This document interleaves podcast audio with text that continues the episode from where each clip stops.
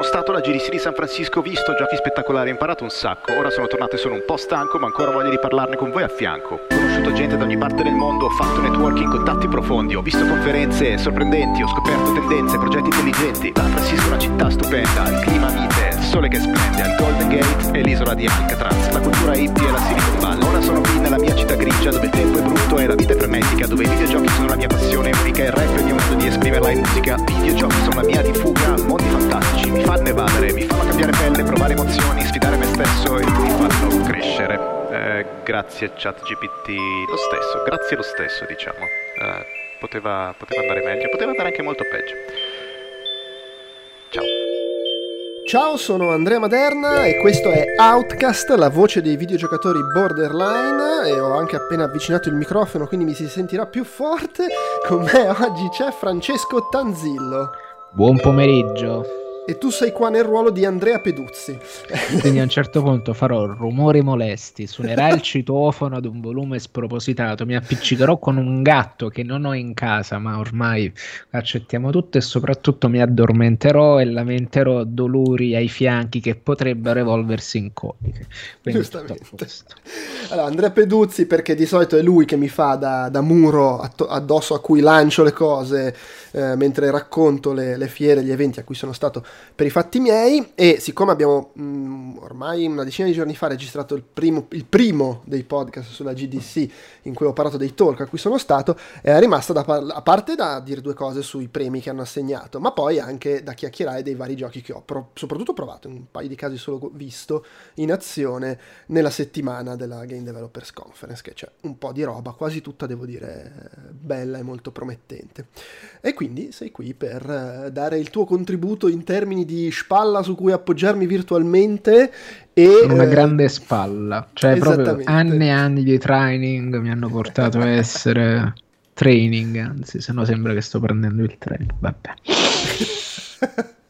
eh, oh. e, ehm, cosa, cosa, cosa, stavo dicendo? Ah, vabbè, no, e poi comunque, insomma, commenti, chiacchiere, per uh, interagire un attimo.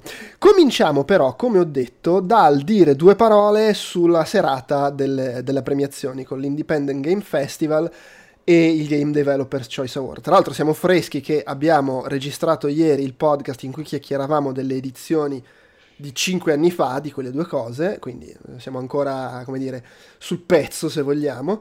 E, e niente, eh, giusto per cominciare una menzione volevo fare al fatto che a presentare la serata Uh, c'è stata Marina Diez, che è una sviluppatrice eh, latinoamericana, ha fatto tra l'altro tutto un discorso sul fatto che mm, il futuro... Siccome uno dei temi della GDC, uh, anche nel, nei talk che hanno fatto sul main stage, era il futuro del settore mm-hmm. dei videogiochi, e ha detto che secondo il suo punto di vista dovrebbe essere uh, il dare sempre più spazio a gente che sviluppa eh, in, in, luoghi, in paesi, in nazioni che non sono quelli soliti che hanno sempre accesso a tutto, che, che, che sono sempre sulla scena da, da, da, da 40 anni eh, e quindi favorire, la, divers- la, diversità, l'accessibilità eh, e il creare giochi che sappiano parlare di differenza, di empatia e sappiano farci crescere come società, insomma, fare cose che abbiano significato, diciamo.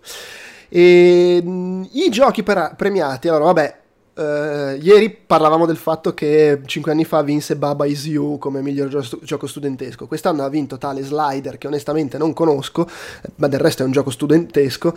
Uh, magari fra 5 anni sarà un gioco famosissimo che, che avrà spaccato tutto. Uh, per l'audio battendo giochi come Tunic, che era in nomination, Beh. e fra, fra, le menzioni onorevoli c'erano Cult of the Lamb, Immortality e Neon White. Eh, no, Excellent vi... in Studios, penso che non ce l'ha visto, non c'è Immortality. Cioè... Excellent in cosa? Excellent, Excellent in audio, scusami. Sì, e fra le menzioni onorevoli era Immortality. Beh, ma le menzioni onorevoli è come se non avesse fatto gara, eh, vabbè, io, io lo, menz- sì, sì. lo, menziono, è onorevole. Eh, fatto sta che ha vinto The Forest Quartet, che è un altro gioco con cui non avevo familiarità e che quindi mi sono appuntato, che però ricordo che lo sviluppatore eh, è salito parlando del, del, fatto che il gioco era dedicato all'elaborare il lutto dei genitori, ci ha lavorato per tipo con suo fratello per non so sette anni, no che avevano se non sbaglio uno nove e l'altro sette anni, una roba del genere. Uomini farebbero di tutto pur di non andare in terapia. Vabbè, come sei? E sulla madre credo fosse che lavorava nella musica e quindi è dedicato a lei ed è questo gioco in cui sei nella foresta e c'è della gente che suona, e anche su PlayStation tra l'altro, sembrava in effetti molto figo, eh. gli si può dare un'occhiata. Per eccellenze in design, mh, mm, fra le menzioni onorevoli c'erano Citizen Sleeper, Potion Craft, oh, oh. Alchemy Simulator, Terra Nil, insomma un po' di roba anche eh, nota. Eh, fra i nomination c'erano Neon White, forse il gioco più famoso. Eh, Betrayal at Club Law, che era un gioco molto quotato lì, che un altro che non conoscevo prima di andarci, che è, allora, che è un gioco in cui tu devi infiltrarti in un nightclub, tipo, mm. e a vedere i trailer mi sembra il classico gioco del il concept è fichissimo, mi intriga tantissimo, ma minchia, sono, sono, so di essere una persona povera, ma con sta grafica non ce la faccio. Fatto sta che il, gio- il, il, premio per il design l'ha vinto The Case of the Golden Idol, che è quel gioco uh, un po' in stile Obra Dinn, se vogliamo. Ok, come, che, come che è un'altra cosa che si porta tantissimo in questo periodo. Eh, eh sì, sì, sì. sì.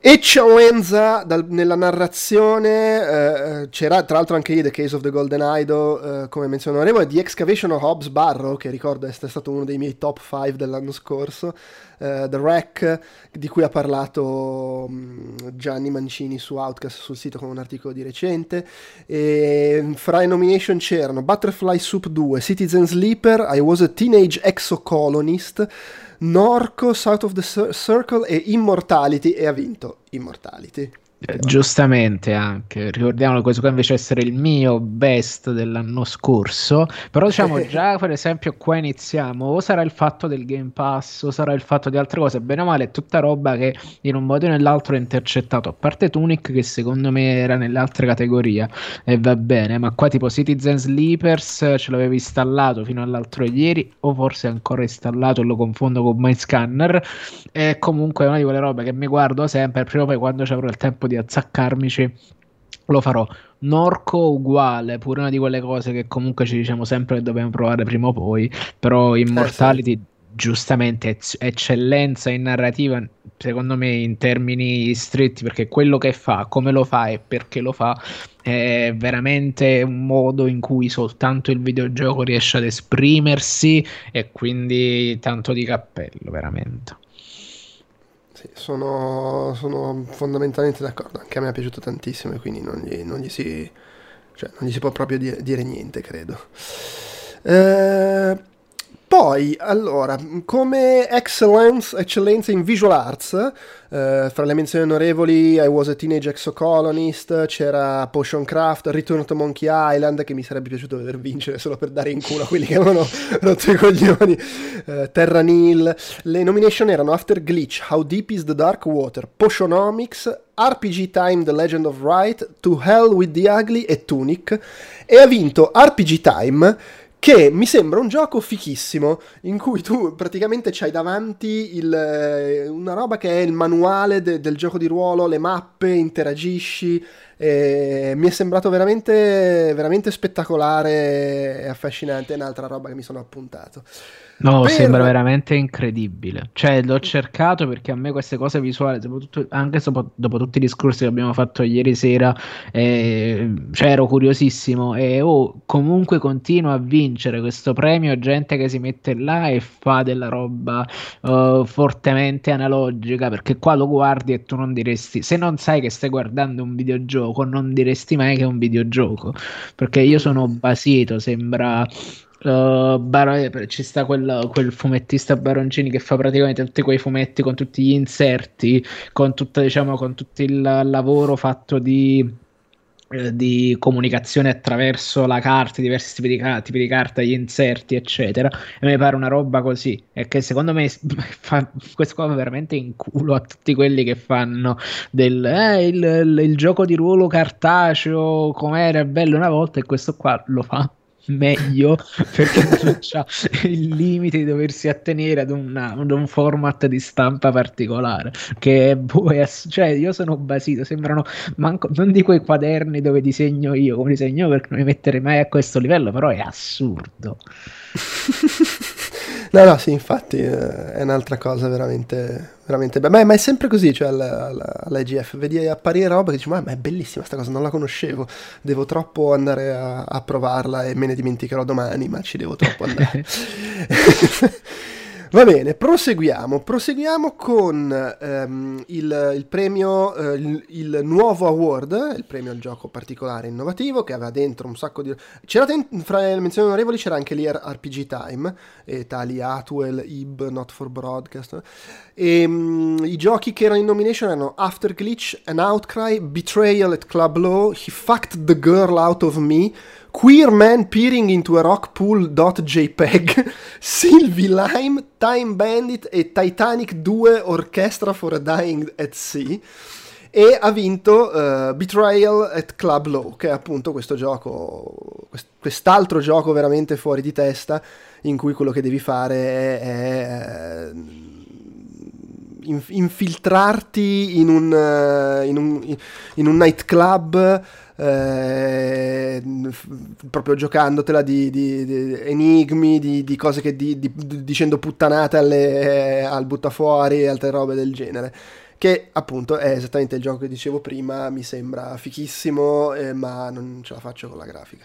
Allora, eh. mi sento di darti d'accordo perché è strano, cioè, vedo tipo delle interfacce utenti molto invasive e una grafica che definirei surreale. Cioè, sì. proprio come 3D, è un low poly 3D, però tutto sparato con questi colori strani e questi menu. E boh, cioè, io sono basito. Sono da una parte affascinato, dall'altra parte dico, mannaggia. cioè, mi, mi, piace il mannaggia. Da una parte sono affascinato, dall'altra dico mannaggia. Mi piace come. C'è scritto sopra la copertina del, dell'edizione boxata del gioco. Ok, allora proseguiamo eh, con, eh, mi sembra giusto menzionare l'Audience Award, il premio del pubblico che è andato a Potionomics, un gioco effettivamente che ha un, uh, un, bel seguito, e, e, poi il Gran Premio, il, il gioco dell'anno dell'Independent Game Festival con uh, menzioni tipo Terra Nil, RPG Time, uh, Citizen Sleeper. E in nomination c'erano Betrayal, Tunic, The Case of the Golden Idol, Immortality, Neon White e Not for Broadcast. E ha vinto proprio lui Betrayal at Club Low il, il, eh, il, gioco folle del, del eh, vabbè, ma mi, mi sembra giusto Beh, ci, eh. ci, sta è le, le, legittimo assolutamente. A me fa ridere che poi compaiono nelle stesse categorie Potionomics e poi Potion Craft che sono sostanzialmente lo stesso gioco però visto in due modi completamente diversi. Eh, tipo sì, io Potion Craft l'ho giocato tanto perché è letteralmente strettamente un puzzle. Uh, Potionomics ne parlò il bel Lotta quando facemmo i giochi dell'anno sì. e lui rimase molto soddisfatto. Infatti, senza sapere a secco lo descrive, ho detto: Ma io l'ho giocato, ma si chiama diversamente. Quindi, eh, no, figo, molto figo. Però capite, tra i Latlo Club, io poi, come, come ho già specificato, avrei, avrei tipo messo sugli scudi e far vincere tutte le categorie Immortality. Però, fortunatamente, non tutti sono come me. Vabbè, sì, anch'io a Immortality eh, ho, ho, voluto molto. Ci sarebbe pure Pentiment, però Pentiment, insomma, quello l'ha proprio pubblicato Microsoft sul Game Pass. Non, eh, secondo me ci non si troppo, hai capito? Eh, de te, eh, hanno fatto, hanno scapuzziato. Però no, e poi no, è divertente. Poi perché tipo no c'era Divinity in quello, di, in quello di ieri sera perché sarebbe stato divertente il fatto che Obsidian mentre fa qual, quando faceva qualcosa anni scorsi era tipo super premiata ma anche se non era così innovativo così originale come Pentiment e quando ha fatto Pentiment perché si è sucata i soldi di Microsoft per farlo ha detto eh, un po' più così che poi è forse la più grande esclusiva di Microsoft dell'anno scorso secondo me Pentiment. Beh, dal nostro punto di vista sicuramente il che mette tutto quanto in prospettiva. Va bene, invece Game Developers Choice Award, i premi diciamo dei grandi eh, che sono stati ehm, come si dice presentati da Leslie Sullivan che eh, lavora in, eh, in, questo momento in Blizzard se non sbaglio, è una producer su World of Warcraft. E... Dunque c'è, c'è stato il um, aspetta, non mi viene, non mi viene il termine. Eh, co- cos'è che volevo dire? Che eh, il. Um, ah, mi sto incartando. Mi sto incartando, è, è il venerdì pomeriggio. allora, ce la posso fare. Il Pioneer Award è andato a Mabel Addis, che è una signora che. M- morta nel 2004 alla veneranda età di 92 anni, perché è del 1912, era un insegnante eh, e praticamente lei eh, nel eh, lontano, negli anni 60, lavorando con IBM, aveva creato il primo videogioco testuale basato sul testo, si chiamava The Sumerian Game e permetteva ai giocatori appunto di esplorare, è una roba anche un po' educativa di, di, esplorare la città sumera di Lagash, stiamo parlando appunto di un gioco degli anni 60, quindi se c'è una, di sicuro un, un atto pionieristico e ad accettare il primo tra l'altro c'era il figlio, eh, quindi è stato anche un bel momento da quel punto di vista. E, ehm, mentre il premio alla carriera l'ha ricevuto John Romero, Uh, e tra l'altro gliel'ha dato Warren, Warren, Spector con uno dei suoi discorsi da 60 minuti. Adesso vi parlo io di John Romero. Due ore dopo. Se tutto va bene, riesco ad intervistarlo al Comic Con. Perché sto John Romero? Perché ah, ospite ottimo. al Comic Con di Napoli e sto muovendo tutti i miei ingranaggi per riuscire ad agganciarlo e probabilmente io lo incontro, inizio a piangere e poi svengo. Così. E, eh sì, vabbè, io l'ho visto a una GDC, però l'ho visto solo un suo talk, non, non, non ci ho parlato. Fotone è andato a farsi autografare non so cosa sulla schiena. Probabilmente il corpo. può essere, può essere. Però vabbè, insomma, è stato bello, anche perché poi Warren Spector ne ha parlato, cioè i giochi che ha fatto, eccetera, però ad esempio è anche la persona che a un certo punto mi ha detto vieni a lavorare per me, ti do i soldi per fare quello che vuoi e lui ha fatto Deus Ex. Beh, eh, eh, non dice niente. No, ha infatti... soltanto inventato il gioco di fantascienza contemporaneo a un certo punto di vista.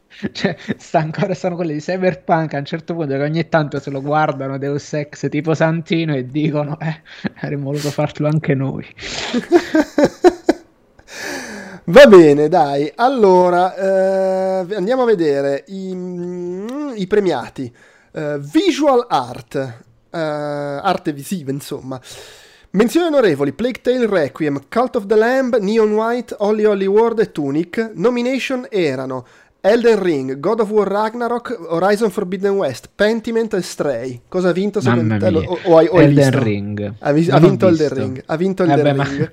questo qua secondo me sembra la replica del podcast di ieri sera dove in tutte le categorie c'era Legend of Zelda e c'era un 50% su 5 partecipanti che avesse vinto.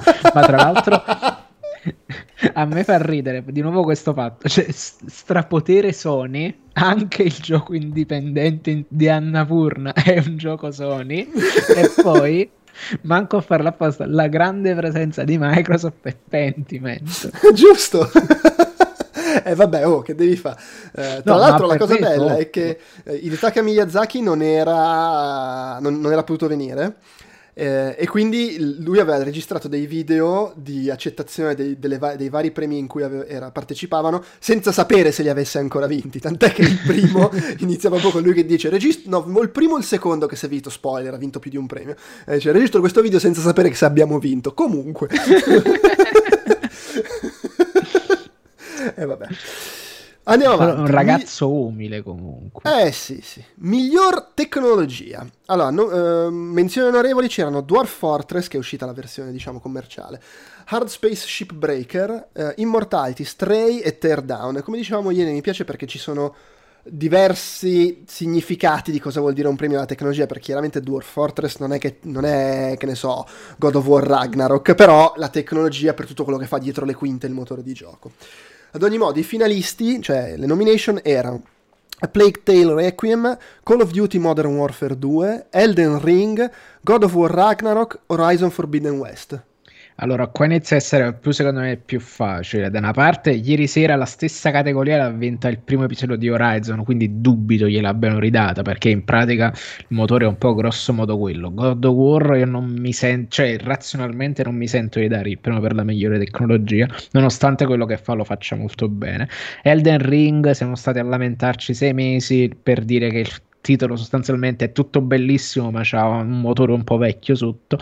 Call of Duty mi sembra irrealistico, veramente. E poi a Plug Tale lo vedo un po' come il fratello povero di Last of Us. Quindi sono letteralmente spiazzato da queste cose. Il che indica un poco che è stato un anno.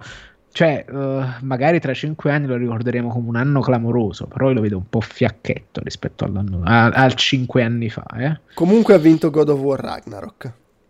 Ma cioè, io sono basito, cioè, magari proprio il fatto che non l'ho giocato che mi fa, lo fa sembrare basito, perché diciamo non mi ha attirato. Però a questo punto sale nella mia classifica di priorità di giocarlo, perché eh, cazzo.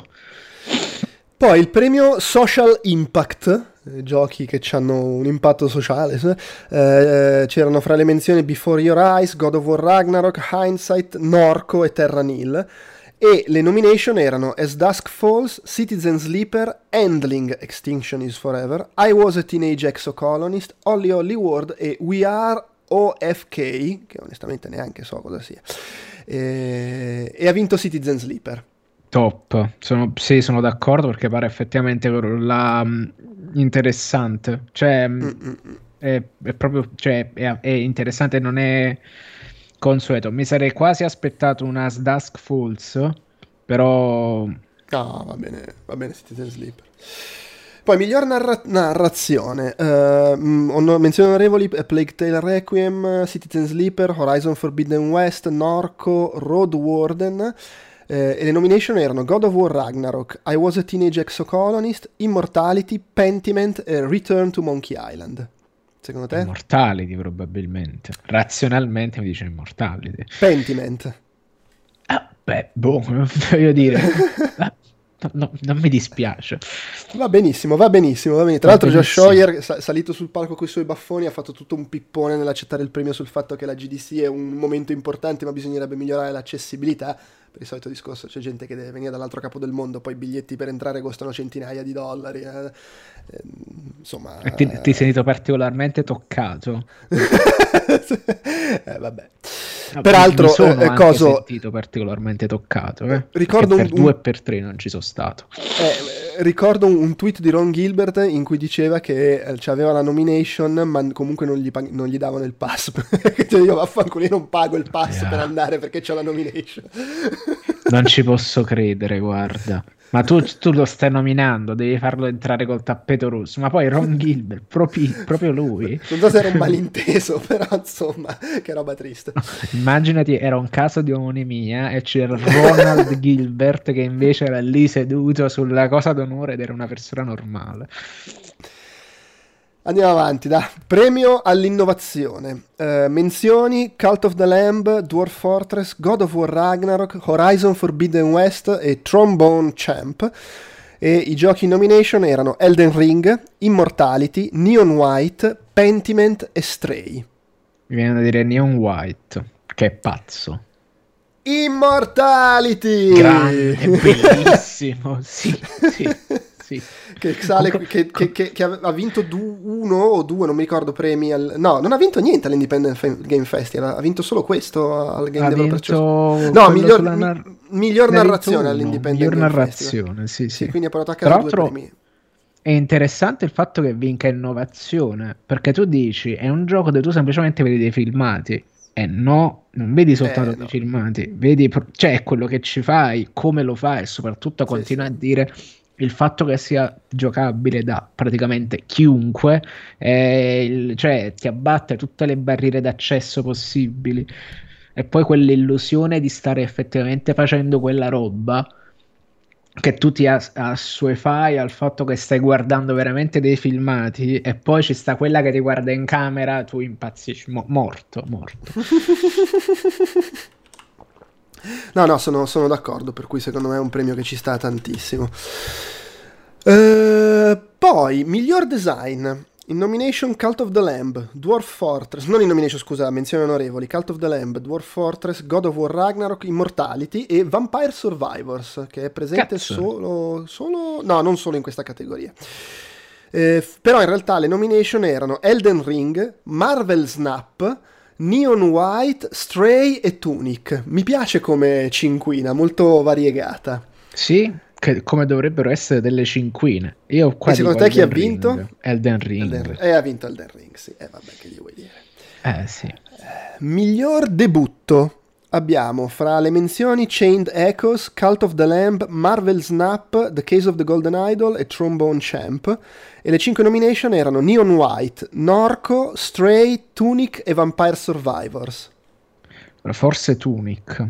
Tunic forse quello che fa lo fa in maniera più, tra virgolette, più da non sembrare un debutto, ecco. Stray. Mm. Beh, che però in effetti se ci pensi pure te- te- a livello tecnologico è notevole Sì. per essere... Eh. E poi secondo io sono contento che Stray comunque abbia avuto nomination e anche un premio al qui che è un contesto dove è votato da- da- dagli sviluppatori. Ha come risposta ai rompicoglioni che "Ah, Stray è una merda, si dovrebbe parlare di altri giochi, Stray è una puttana. Mm. Eh, Stray è un bel gioco, è fatto bene e secondo me eh, ci sta Non è un gioco tranquillamente anche la, la nomination nel design, perché è un sì. gioco che ha un bel design in, in senso ampio, cioè è tutto costruito bene per, dare, per fare quella cosa lì, farti sentire che stai controllando un gatto che va in giro, e, e sono creati bene i personaggi, la cittadina che esplori. Come, se lo consideri come gioco open world è vero che non fa nulla che non hai mai visto altrove, anzi, però secondo me in quello che voleva fare è veramente fatto bene, è, è rifinito bene. Infatti, mi- Poi soprattutto anche questo col fatto per dire ah, i soldi, i soliti quelli che si lamentano che i soldi fanno schifo, che devono vabbè. essere fatti da cosa così, in realtà come si dice pecunia non olet, se gli fanno fare un bel prodotto anche se i soldi sono della cattivissima Sony, non ci vedo niente di male. No, infatti. Allora, poi continuiamo, ci sono le- le- l'ultimo paio di cose. C'è eh, audio, menzioni onorevoli, Plague Tale Requiem, Neon White, Persona 5 Royal e Splatoon 5 e Tunic. Splatoon 5, no, Splatoon 2, ho sbagliato a scrivere. E, o 3. Penso sia Splatoon 3. 3, Splatoon 3, sì. E le nomination erano Elden Ring, God of War Ragnarok, Horizon Forbidden West, Metal Hellsinger e Stray. Qua sono indeciso tra God of War e Metal Hellsinger. Metal Hellsinger è un gioco praticamente un- uno sparatutto rhythm game che si basa soltanto sul sonoro ed è spinto tantissimo anche da gente come tipo i Lacuna Coil, si fatti così. Quindi sono indeciso. For- forse però God of War. Sì, eh, ci hai preso con quello. Prima di dire il gioco dell'anno, segnalo anche che c'è stato il, il classico, ormai fisso da qualche anno momento del, come si chiama, del eh, In Memoriam, la roba tipo Oscar in cui fanno vedere una selezione ovviamente, perché non è che li puoi mettere tutti, i morti dell'anno prima. nella- Immagino nella- tipo i giochi cancellati dell'anno prima. No, no, no, proprio la gente morta. Che devo dire che più passano gli anni e più diventa eh, pesante per la mia Cazzo. generazione. Perché stanno, cioè, non è che non ne fossero mai morti prima, però stanno iniziando a morire in maniera un po' più frequente quelli che facevano i giochi di quando ero piccolo eh, e che conoscevo perché erano magari personaggi di primo piano, se ne parlava nelle riviste, eccetera.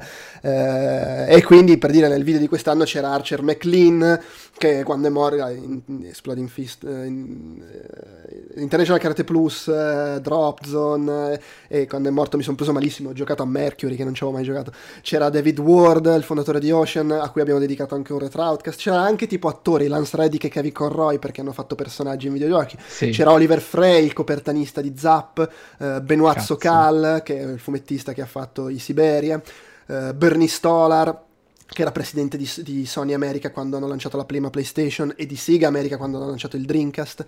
Eh, Toru Okada, ne avevate parlato in un weekly, il, il creatore del suono del, di PlayStation. Eh, Mitsuhiro Yoshida che aveva fatto i Kunio Kun, i picchiaduro degli anni 80. Sim Wong Ho de, de, di Creative, anche lui mi sembra che l'avevate ricordato in un, in un altro sì. weekly. Rieko Kodama, a cui abbiamo dedicato il retro outcast su Fantasy Star. Eh, insomma, un, un, sacco di gente.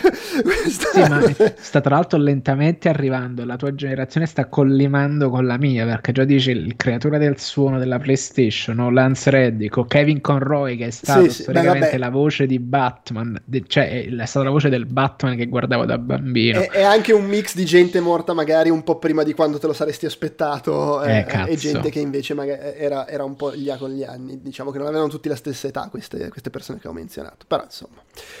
Gioco dell'anno. Menzioni onorevoli. Elden Ring. Mi, menzione, beh, però fammele dire. Menzioni onorevoli: Citizen Sleeper, Cult of the Lamb, Horizon Forbidden West, Marvel Snap, Neon White, Vampire Survivors. Fi- I finalisti erano uh, Elden Ring, God of War Ragnarok, Immortality, Pentiment, Stray e Tunic. Tra l'altro, un sestetto secondo me molto bello come selezione. Eh, però sì, vabbè, ha vinto il The Ring. Cioè, bello, bra- bravi tutti. E ripeto, premio e già la nomination. Ripeto, a me fa troppo piacere che nelle nomination di gioco dell'anno votate dai sviluppatori ci sia Stray in culo a quelli che sì, vabbè, Game Awards ci sta solo perché il gatto, alla gente piace il gatto. No, andate a cagare. diciamo che questa, questo risvolto di andare in culo alla gente che si lamenta è un trade union abbastanza forte. Sì, è, è un po' sempre. un mio stile di vita andare in culo alla gente che si lamenta. no, vabbè. Eh, nonostante a volte sia io la gente che si lamenta, però che dobbiamo fare? allora. Parliamo dei giochi che ho provato alla GDC. Tra l'altro mi sono reso conto che in maniera del tutto involontaria stamattina ho indossato la maglietta di questa maglietta qua, che è una, la maglietta di Fancy, si chiama, credo si chiamasse Fancy Pants eh, Adventure, una roba del genere, che era un gioco indie, però poi preso dal, nel programma di pubblicazione di, di, di Electronic Arts, dei, dei, dei, giochi piccoli, e che avevo provato proprio, a, se non alla mia prima GDC, ma delle mie prime GDC, quando ancora c'erano un sacco di cioè portavano un sacco di roba i, i grossi publisher e dicevo, ah, vedi il caso. Comunque, prima cosa, Pixel Ripped 1978, che è il terzo gioco della serie Pixel Ripped, che è questa serie di giochi in VR che pasticciano con i, le, le, le, epoche classiche del videogioco. Ne hanno fatto uno negli anni 80 e uno negli anni 90, se non sbaglio.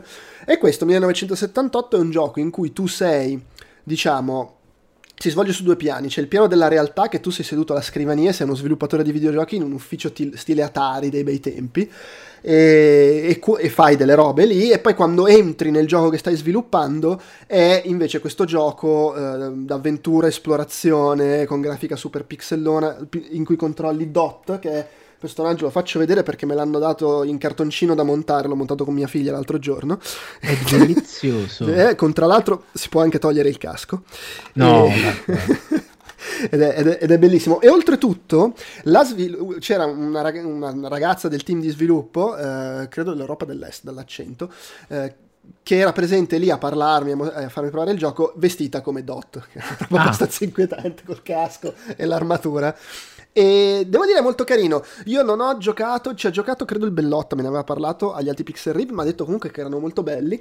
E questo, se ho capito bene, è il primo in cui eh, hanno inserito che ti puoi muovere liberamente, mentre nei primi il movimento era fisso. Puoi comunque usare il teletrasporto, perché sennò c'è gente che si vomita l'anima.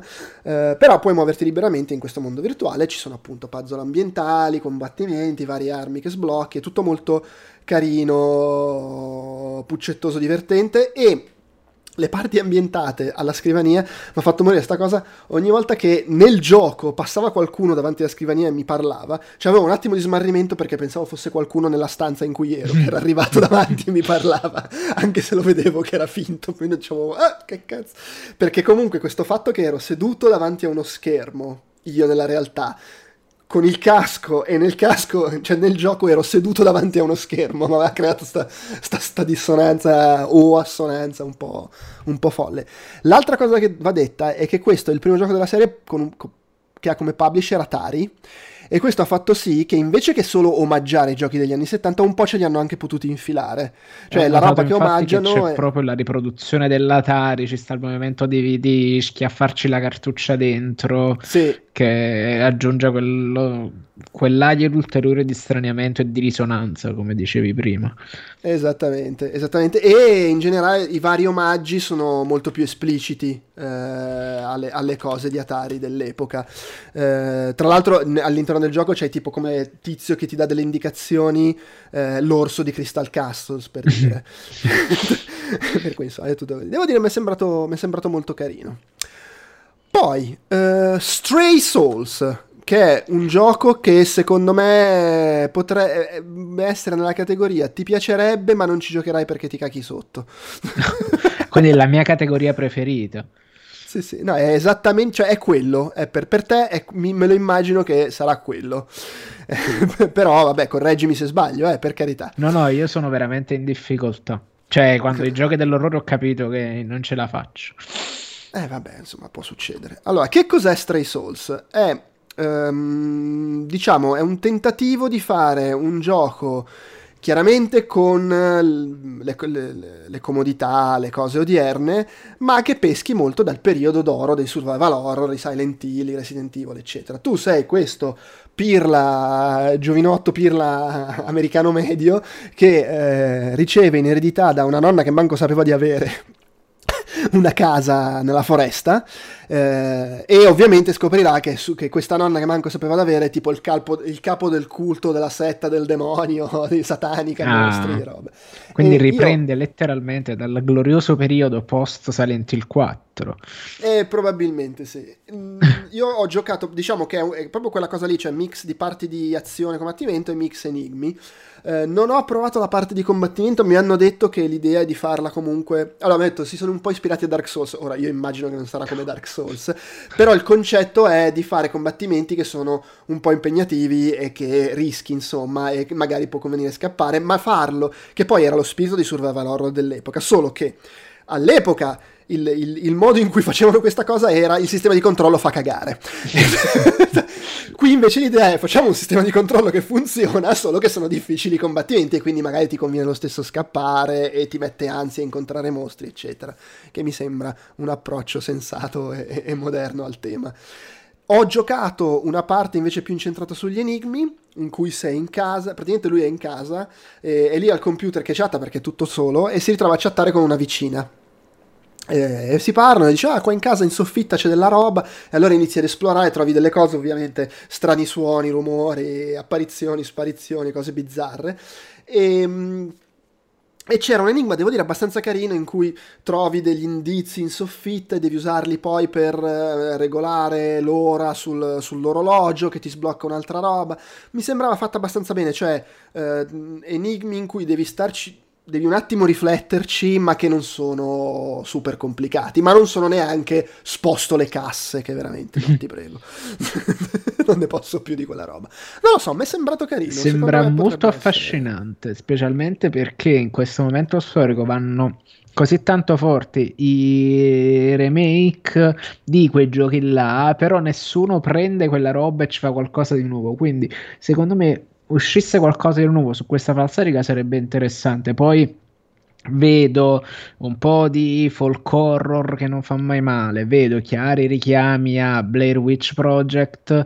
Eh, sì, l'unica cosa che non mi convince forse sono un po' le animazioni che le ho viste un po' legnosette, ma forse un po' anche indietro il gioco, può correggermi, almeno dal video che vedevo.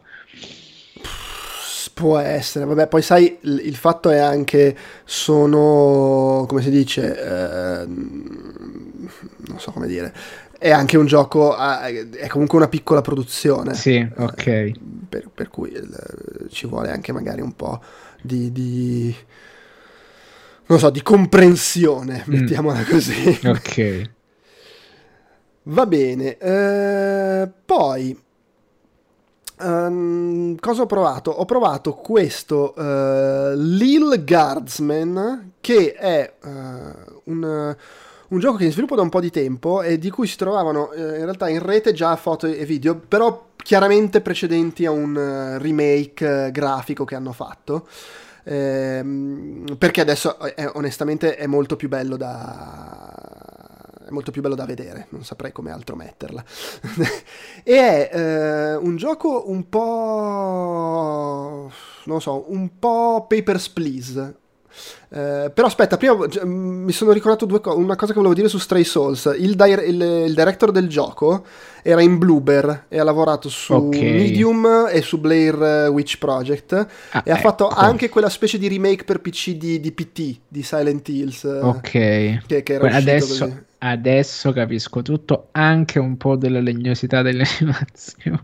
Un abbraccio ai ragazzi di Blue Vertigo, si stanno impegnando tantissimo a fare due giochi horror importanti contemporaneamente. Eh, Tra l'altro c'avevo un appunto, mi ero preso famiglia tutti morti di merda, non so bene cosa... no, ecco, una cosa importante da dire anche riferimento alle animazioni, il gioco è previsto per l'autunno e puntano a farlo costare 39 euro, cioè nel senso sì, non è un gioco a prezzo pieno per quello. Allora, Little, Guard, Little Gu- Lil Guardsman è una specie di Papers, Please Fantasy in cui tu sei questa bambina che deve... il padre tipo lavora come guardia all'ingresso della città eh, e, ehm, però quel giorno deve, deve assentarsi, allora tu ragazzina prendi il suo posto e si presentano tipo l'orco, il troll, eh, il bardo, il ladro, il ninja, eccetera, che vogliono entrare in città, parlano con te e tu proprio devi giudicare in base a quello che ti dicono eh, se possono entrare o meno. Sostanzialmente è quella la, la dinamica alla Papers, Please. Eh, con in più delle parti più narrative in cui vai in giro stile punta e clicca, che però senza enigmi, è solo per portare avanti il racconto. Una cosa che aggiunge rispetto a Papers, Please è che hai una macchina del tempo con cui puoi fare il rewind eh, all'interno della singola giornata, cioè poi tu puoi rimandare indietro la giornata quanto vuoi e cambiare idea su qualcosa che hai fatto perché non ti piacciono le conseguenze, non ti piace cosa hai combinato, eccetera. Se passi alla giornata successiva non puoi più, eh, diciamo, riavvolgere. In più ovviamente c'è tutto un sistema di upgrade, eccetera. Eh, devo dire, mi è sembrato, sembrato molto carino. Eh, visivamente è proprio è una delizia, secondo me. Eh, quindi eh, quello fa tanto. E boh. Uh, sfizioso. Allora, ti confermo il fatto che è delizioso. Sembra tantissimo lo stile grafico di Gravity Falls uh, che mm, trovate su Disney sì. Plus. E c'è anche una differenza. Cioè, ho anche trovato immagini del prima e immagini del dopo la cura. Uh-huh. Che prima sembra tantissimo, diciamo, uh, cartonato, nel senso gioca tantissimo con, l'im- con, l'immaginario delle figurine ritagliate, appiccicate, anche quelle un po' mm-hmm. GDR. Poi dopo si è completamente stravolto, abbandona questo immaginario di fatto di carta molto più disegnato, ok, per abbracciare quello là più cartoon, che secondo me ci azzecca molto di più e secondo me lo avvicina anche di più al pubblico, quindi top. Cioè, meno Sì, è, è, lo trovo molto più. Cioè, allora, devo dire, se avessi visto le foto della prima versione prima, probabilmente non l'avrei trovata male. Ma dopo aver visto la demo della versione attuale, l'ho trovato onestamente più brutta la versione in sviluppo il gioco prima. Per eh, però no, mi è sembrato onestamente molto molto carino. Poi Broken Roads, che ho provato molto brevemente, ma più che altro me lo sono fatto, come si dice, mostrare e raccontare, diciamo. Eh, che cos'è? È un, un gioco di ruolo eh, aust- australiano, fatto da, da, uno studio australiano, eh, molto vecchio stile, cioè visuale isometrica, eh, che mm, pochiss- c'è pochissima azione eh, c'è un po' di azione, però insomma è super tangenziale, pre- è un po' alla Torment se vogliamo, anche se Torment poi in mm. realtà c'è delle parti in cui devi combattere un sacco, però sono spesso opzionali. Molto incentrato sul dialogo, ambientato in Australia. Eh, in uno scenario post-atomico, quindi vabbè, ho capito. Mad Beh, Max. Australia e post-atomico comunque non c'è molto. Cioè, io pensavo che questo fosse l'Australia normale così. Eh, vabbè. Sì e, e in cui diciamo una, un elemento del gioco è questa moral compass, cioè la bussola morale, che è proprio una bussola, cioè rotonda, e che viene influenzato il suo posizionamento dalle scelte che fai, eh, non solo dalle grandi scelte alla Bioware, eh, decidi se salvi l'universo o salvi la, la, la, la tua ragazza, ma da un sacco di tante piccole cose e che vanno poi a influenzare il, il modo in cui la gente ti parla in base a cosa fai. Tra l'altro gli ho chiesto chiesto se è uno di quei giochi in cui eh, fai lo stronzo in una città, improvvisamente in tutto il continente sanno che sei stronzo. Ho detto no, nel senso cerchiamo di simulare il fatto che solo se ha senso che l'informazione sia arrivata da qualche parte la gente poi si comporterà eh, di conseguenza. Il sistema di combattimento mi è sembrato un po' un XCOM all'acqua di rose, cioè c'è quell'impostazione lì, o anche un Mario Rabbids se vogliamo, senza che sia eccessivamente complicata perché proprio il focus non è sul combattimento. E mi diceva lo sviluppatore che ci stanno cercando di fare un gioco in cui le scelte che fai sono spesso molto difficili, quelle scelte dove non c'è una chiara la scelta positiva e la scelta negativa, ma non sai bene che cazzo fare. Sai, le classiche cose un po' alla The Witcher, in cui, ma questa mi sembra giusta, però quindi vuol dire che probabilmente mi tornerà in culo fra un paio d'ore. Questa cosa. Soprattutto i primi Witcher. Poi a un certo sì. punto semplicemente nel terzo inizi ad accettare che ci sono dei personaggi che stanno in punta di cazzo e quelli là devono morire. Eh, questo ah. è, è, molto caruccio, ma ha ricordato tanto eh, dal punto di vista grafico uh, Wasteland, specie perché sono tutti quanti gente che si puzza di fame in mezzo al deserto e hanno i cappelli da cowboy. E mm, no, però col fatto che non è incentrato sul combattimento, spero esca da qualche parte tipo Game Pass, perché veramente è quella roba che potrei giocare, anche col fatto che è molto incentrato sulla narrazione e tutto, e potrebbe, e lo guardavo e pensavo potesse essere tranquillamente il prossimo Pentiment, se avesse avuto una, se, se avrà una distribuzione tale da come è stato per quel gioco lì, quindi attenzione, sono, sono molto curioso, perché poi a me mi piacciono abbastanza i, i GDR, dato che però sono una sola a combattere nei GDR classici, allora se posso uscirmi a chiacchiere meglio. Mi sembra un ottimo punto di vista che condivido, tra l'altro in larga misura. Poi abbiamo questo Rhythmos, che in realtà è un gioco che è già fuori, però ero lì al... perché poi sto seguendo proprio l'ordine cronologico in cui ho, ho provato le cose, e quindi Pixel Ripped era un appuntamento, e poi c'era l'appuntamento con i giochi di, di Dear Villagers, mi pare si chiamino eh, il publisher, che erano tut, cioè quelli, tutti gli altri di cui ho parlato fino adesso, e poi c'era la, se- la, sera del The Mix, che è questo evento che c'è tutti gli anni, eh, in cui vai lì, provi giochi allo stato brado. Eh. E eh, ho provato sto Ritmos, eh, anche se era un gioco già, già, disponibile, che mi sembrava sfizioso e eh, mi faceva simpatia lo sviluppatore che era lì per i cazzi suoi.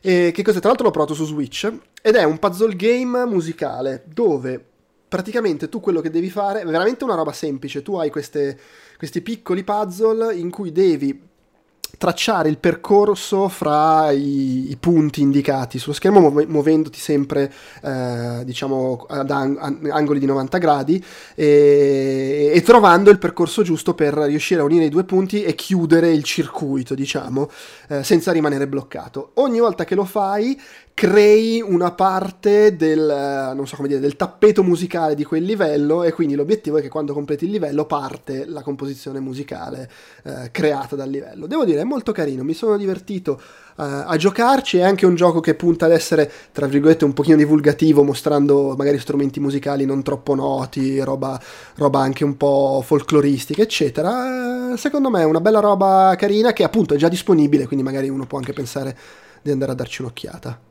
È super interessante, a me piace tantissimo lo stile grafico che c'ha, i colori sono meravigliosi, eppure il fatto di giocare con la musica aggiunge un dettaglio fondamentale, che poi tu pensi che inizi a essere così e poi ci sono le varie combinazioni di queste cose, vedo i portali, vedo questa specie di, di livelli che sono tutti quanti come dei cubi di Rubik che devi sì, girare. Sì, aggiunge un così. sacco di, di, dinamiche mano a mano, vabbè come qualsiasi puzzle game aggiunge mano a mano sì. cose che complicano le cose. È eh, proprio carino. Ciao, ciao Vito in chat che ci chiedi si chiama Ritmos questo gioco. Eh, ah, tra l'altro non l'ho detto all'inizio, lo dico qua per chi ci ascolta in podcast o comunque dopo su, in versione video su YouTube, nella descrizione dell'episodio metterò la scaletta con tutti i giochi menzionati e i minuti in cui ne parlo, così potete saltellare di qua, di, di qua e di là e perché a me piace passare così mezz'ora a fare una roba del genere sto preparando la pubblicazione. Eh, lo faccio per voi. E poi eh, questo, ripeto, di tutta la roba che ho visto e provato alla GDC è l'unico gioco che era già disponibile. Poi, sempre lì al The Mix, ho provato questo Me- Mechinus, Mecinus, Mechinus, non lo so, eh, che è un gioco tra l'altro super indietro, nel senso che siamo, avevano questa demo pronta, però ancora, stanno ancora facendo il pitch sperando di trovare un publisher che li finanzi. Eh, la demo che ho provato però era molto carina, tu sei questa, questo ingranaggio sostanzialmente con una fazza eh, che va in giro in questo mondo da platform puzzle game dove però tutto è costruito in modo che tu ci possa interagire in quanto ingranaggio, quindi trovi, non lo so, una ruota che ti ci incastri e la fai girare per attivare un meccanismo o trovi delle cose su cui puoi arrampicarti e salire appunto sfruttando la, la dentellatura. E, ehm, poi trovi altre, altre, creature strane, sempre costruite que- in questa maniera un po' meccanica, che ti accompagnano e ti aiutano a fare cose. È un classico pa- pa- uh, puzzle platform game che usa grafica 3D, anzi fa quello che diciamo volgarmente viene chiamato 2.5D, cioè la grafica 3D ma l'impostazione è 2D, però lo fa alla clonoa, cioè sfrutta un, anche un sacco la profondità per farti esatto. andare dentro e fare puzzle con quelle cose. Uh, il trailer che, che, che, abbia, che, c'è disponibile è molto breve e non mostra quasi nulla in realtà delle cose che ho provato nella demo, però mi è sembrato anche questo molto carino uh, e, e, se piace il genere, ammesso e non concesso che poi effettivamente trovino un publisher che glielo paghi, perché non si può mai sapere, però anche questo mi è sembrato una roba promettente.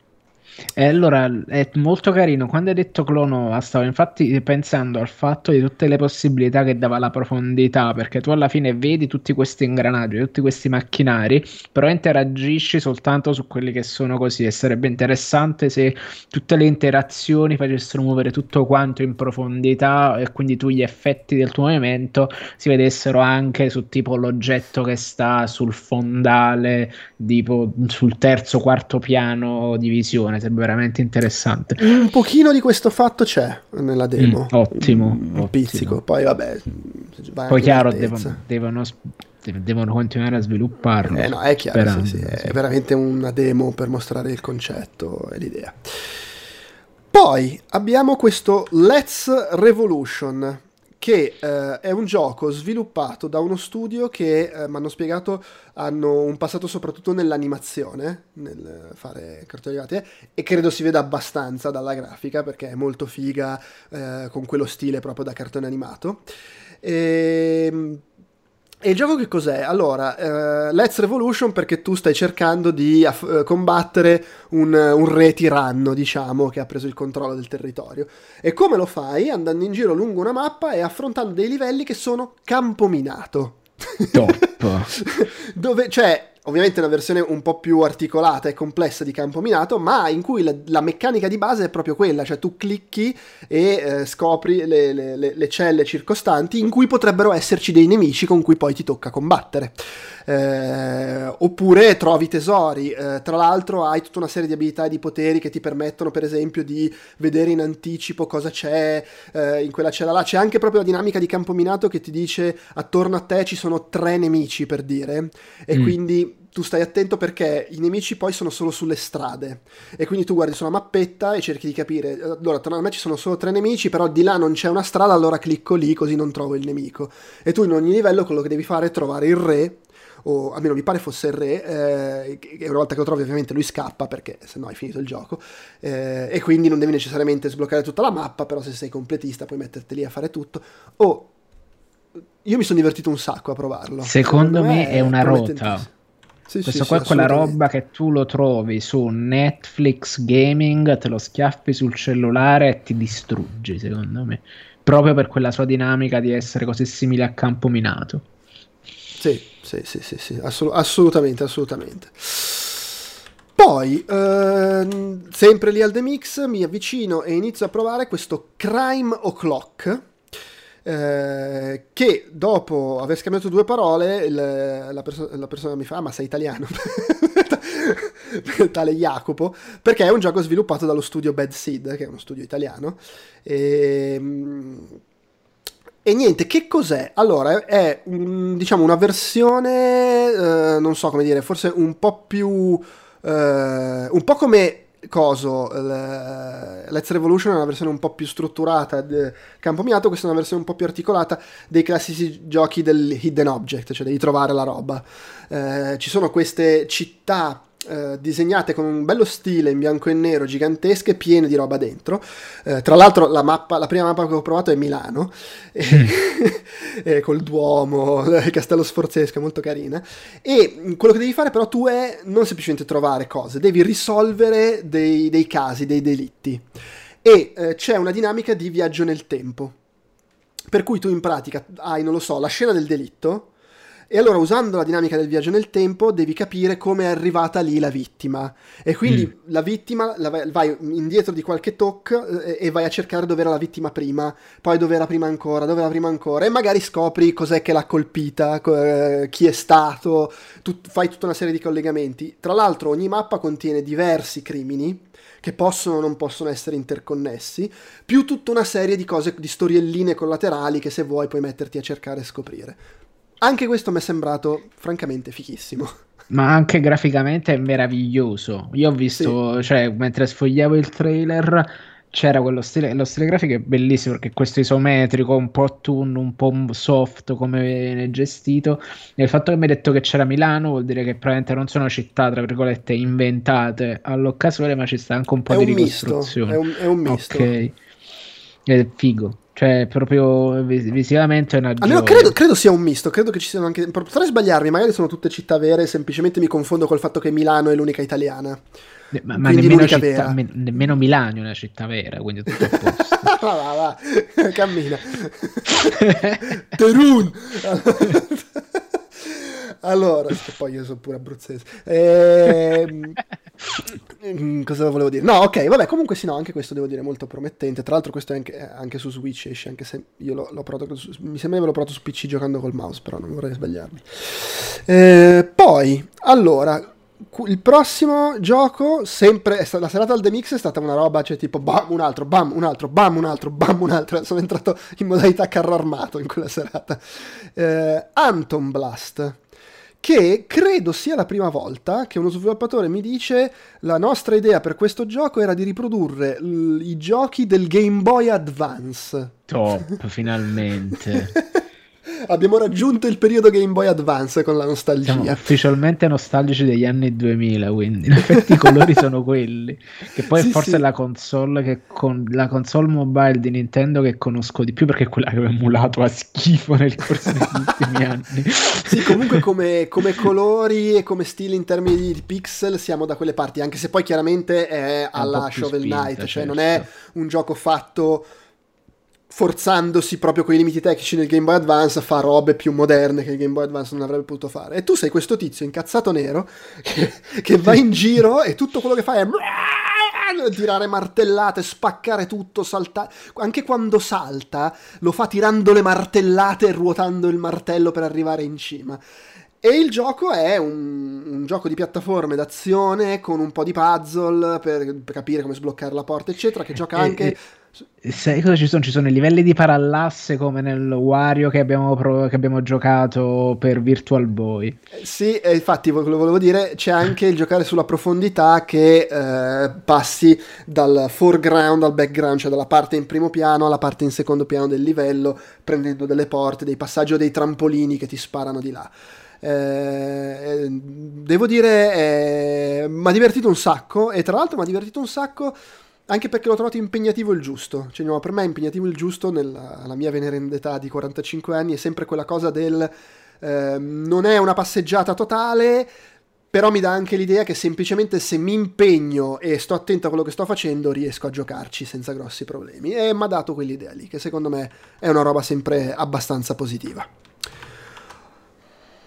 Poi... È strafigo. Eh, cioè, veramente sì. questo vendutissimo. Lo voglio tipo ieri.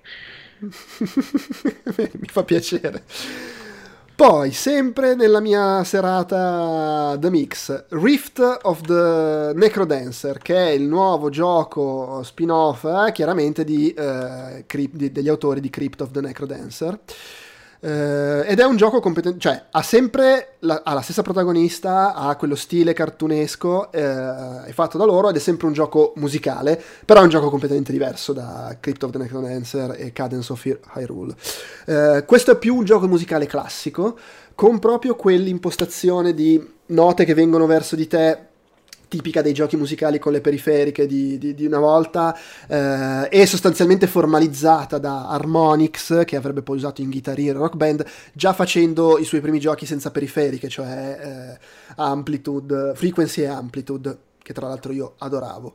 Tu in pratica sei la, la, stessa protagonista di Crypt of the Necrodancer che affronta uh, delle, de, de, degli avversari, non so onestamente quale sia il plot, e hai questo percorso su cui scendono uh, le note, dove, che però non sono le note, sono i nemici di Crypt of the Necrodancer, e li combatti premendo uh, sinistra, destra e avanti, con però anche il fatto che quando ne arrivano due insieme devi premere due tasti assieme, e destra e sinistra mi pare che sia, in, lo, lo fai premendo in basso se non ricordo male, ci sono un paio di di, combo da fare. Ci sono un sacco però di mh, mm, piccole variazioni, per esempio il fatto che alcuni nemici richiedono più di un colpo, perché tu chiaramente quando il nemico arriva centri la, il battito nel momento in cui passa dove devi, nell'indicatore che ti dice che è il momento per colpirlo su, sul ritmo di musica, colpisci il nemico. Alcuni li ammazzi sul colpo, altri richiedono due o tre colpi. Quindi quando tu lo colpisci torna indietro e lo devi ricolpire al battito dopo alcuni nemici quando tornano indietro si spostano nella colonna di fianco magari o in quella ancora più in là, quindi devi anche stare attento a quello. Eh, e chiaramente magari un nemico è da solo, però siccome ha bisogno di tre colpi, ora che gli dai il terzo colpo ne è arrivato un altro e quindi diventano due. Cioè è un, un grosso incasinamento da quel punto di vista. In più, ci sono uh, degli intermezzi che sembrano usciti da quei giochi giapponesi dell'era PlayStation 1 tipo Incredible Crisis, cioè robe scene di sembra anche tipo Parappa the Rapper, come sì, sì, situazioni che ac- succedono a casaccio. Esatto, e nella demo che ho provato c'era lei che faceva yoga e dovevi seguire eh, quello che facevano le altre due che erano al corso di yoga, che facevano sempre il movimento su destra sinistra e tu eri la terza e quindi dovevi capire il ritmo del movimento delle altre due e fare il terzo. E poi ci sono i boss, che sono praticamente, almeno da quello che ho provato, l'applicazione dei principi di punch out a questo tipo di gioco qua. Perché non solo devi colpirli andando a tempo, ma devi fare la cosa del mi attacca, io faccio la schivata, spostandomi a destra o a sinistra, e a quel punto, dopo che ho schivato, lei ha la guardia scoperta e la posso colpire. E chiaramente con attacchi più complessi devi schivare magari due volte, fa la finta di attacco e quindi ti manda fuori ritmo una schivata, tutte queste cose qua. Mi è sembrato, beh, a me piacciono questi giochi, però mi è sembrato fichissimo, visivamente è una delizia e tra l'altro questa era solo una demo, per cui mi immagino che poi nel resto del gioco ci saranno anche altre invenzioni. Uh, quindi Rift of the Necrodancer, uh, bello, super promettente. Beh, del resto arriva da, da, da, gente brava. Indovina cosa ho rimesso a scaricare sulla PlayStation Vita? Eh, Crypt so, of the Necrodancer, così, perché è una rota assurda. Non riesco a, non, a guardarlo senza prendere e stare detto, no, bellissimo, bellissimo. eh, sì, e poi sono una, perso- sono una, persona semplice. Ma poi quel momento in cui nel Nintendo, Nintendo Direct saltò fuori la presentazione di del Crypto Cadence, Cadence of Virul, eh, bellissimo, bellissimo. Mia, che, che gran momento, che gran momento veramente. Poi, allora, sempre lì, uh, The Mix uh, sta quasi per finire la, la parte The Mix. Eh, ho provato questo Gurdlets, che è uh, un, un, gioco che inserirei nel, con, nel filone dei giochi zen, diciamo. I eh, cosi, come li chiamano adesso i giovani. Sì, wholesome anche. Che mi ha ricorda- ricordato Townscaper, che è un gioco mobile eh, che trovo molto bello, che piace tantissimo anche a mia figlia, che è una roba super rilassante, eh, in cui praticamente tu in Townscaper eh, semplicemente sei sull'acqua, di- muovendo il dito crei eh, una città una città sulle palafitte e puoi aggiungere piani, eccetera, ed è tutto molto immediato. Questa è una versione un po' più articolata di quel concetto lì. Cioè in Gurles tu crei un'isola e ci metti sopra, hai un sacco di roba fra cui scegli, non è automatizzato, ci metti sopra case, eh, ci puoi fare, che ne so, negozi, decorazioni, alberi, la, la qualunque. E quello che succede è che però arrivano sti cosi, non so, sti scrondi, sti animali, sti puffetti, a popolartela la città e chiaramente a comportarsi in base alle cose che tu hai creato, crei delle robe con cui loro poi interagiscono eh, e si comportano in base a come è programmata l'intelligenza artificiale.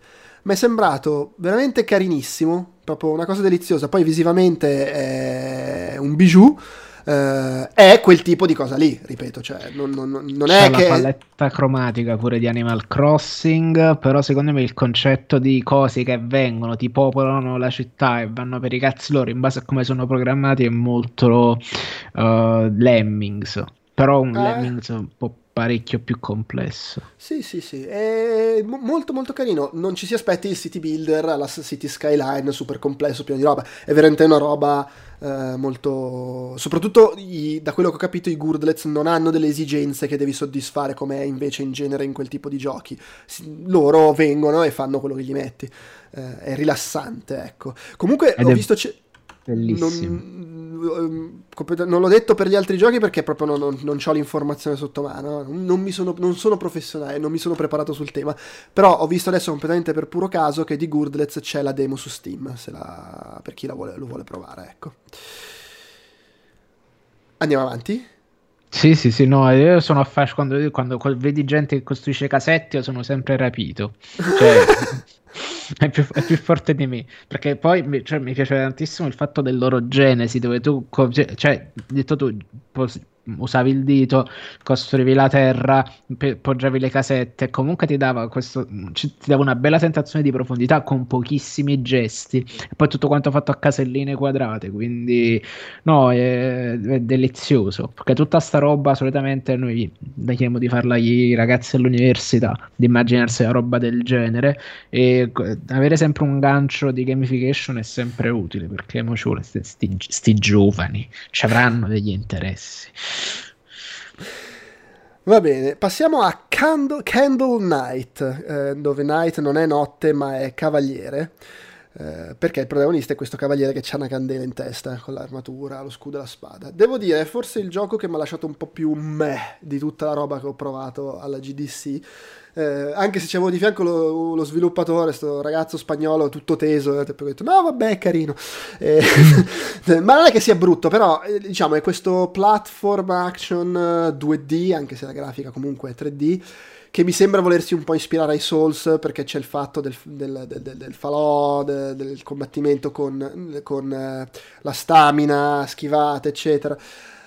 L'ho trovato un- con un po' di puzzle da attivare con la fiamma, carino eh, nel- nelle intenzioni, si impegna, però mi è sembrato anche un po' goffo come animazioni, come fisica, eccetera, soprattutto considerando che sta per uscire, cioè l'uscita è primavera di quest'anno. Eh, Eh, pure sai che mi ha fatto venire in mente un po' i Little Nightmare, il modo in cui lui si muove in questo ambiente che è più grande di lui a livello di proporzioni, eccetera, eppure un po' per l'animazione che per la grafica che è 3D, un po' eh, morbida, un po' con quell'aspetto eh, surreale amplificato. Però Però- con una differenza, secondo me, che Little Nightmare non vuole essere un gioco d'azione. Sì, E, e quindi anche magari una certa legnosità nelle animazioni la paga meno. Qui il fatto che sia un po' goffo, secondo me, come risposta ai comandi, come ehm, fluidità del, del movimento, eccetera, è un po' più problematico. Poi, soprattutto, manca veramente di fisicità. Cioè, sai quelle cose. Mm, che sì, sì, senti sì, che che vai a vento, non senti l'impatto io. dei colpi per un Sì. gioco di questo tipo è proprio un peccato. Però, boh, beh, magari invece. Cioè, anche di questo dovrebbe esserci la demo su Steam se qualcuno vuole andare a controllare. Magari mi dite, ah, non capisci un cazzo, è bellissimo. Eh, ok. Poi, altro gioco che è sostanzialmente in uscita, eh, Mail Time, in cui sei questo personaggio che sembra il Todd Treasure Tracker, la versione de- di Wish, quella che ti arriva. Ma non il gioco, è proprio il personaggio, perché c'ha il cappello a fungo bianco e rosso, lo zainetto, va in giro.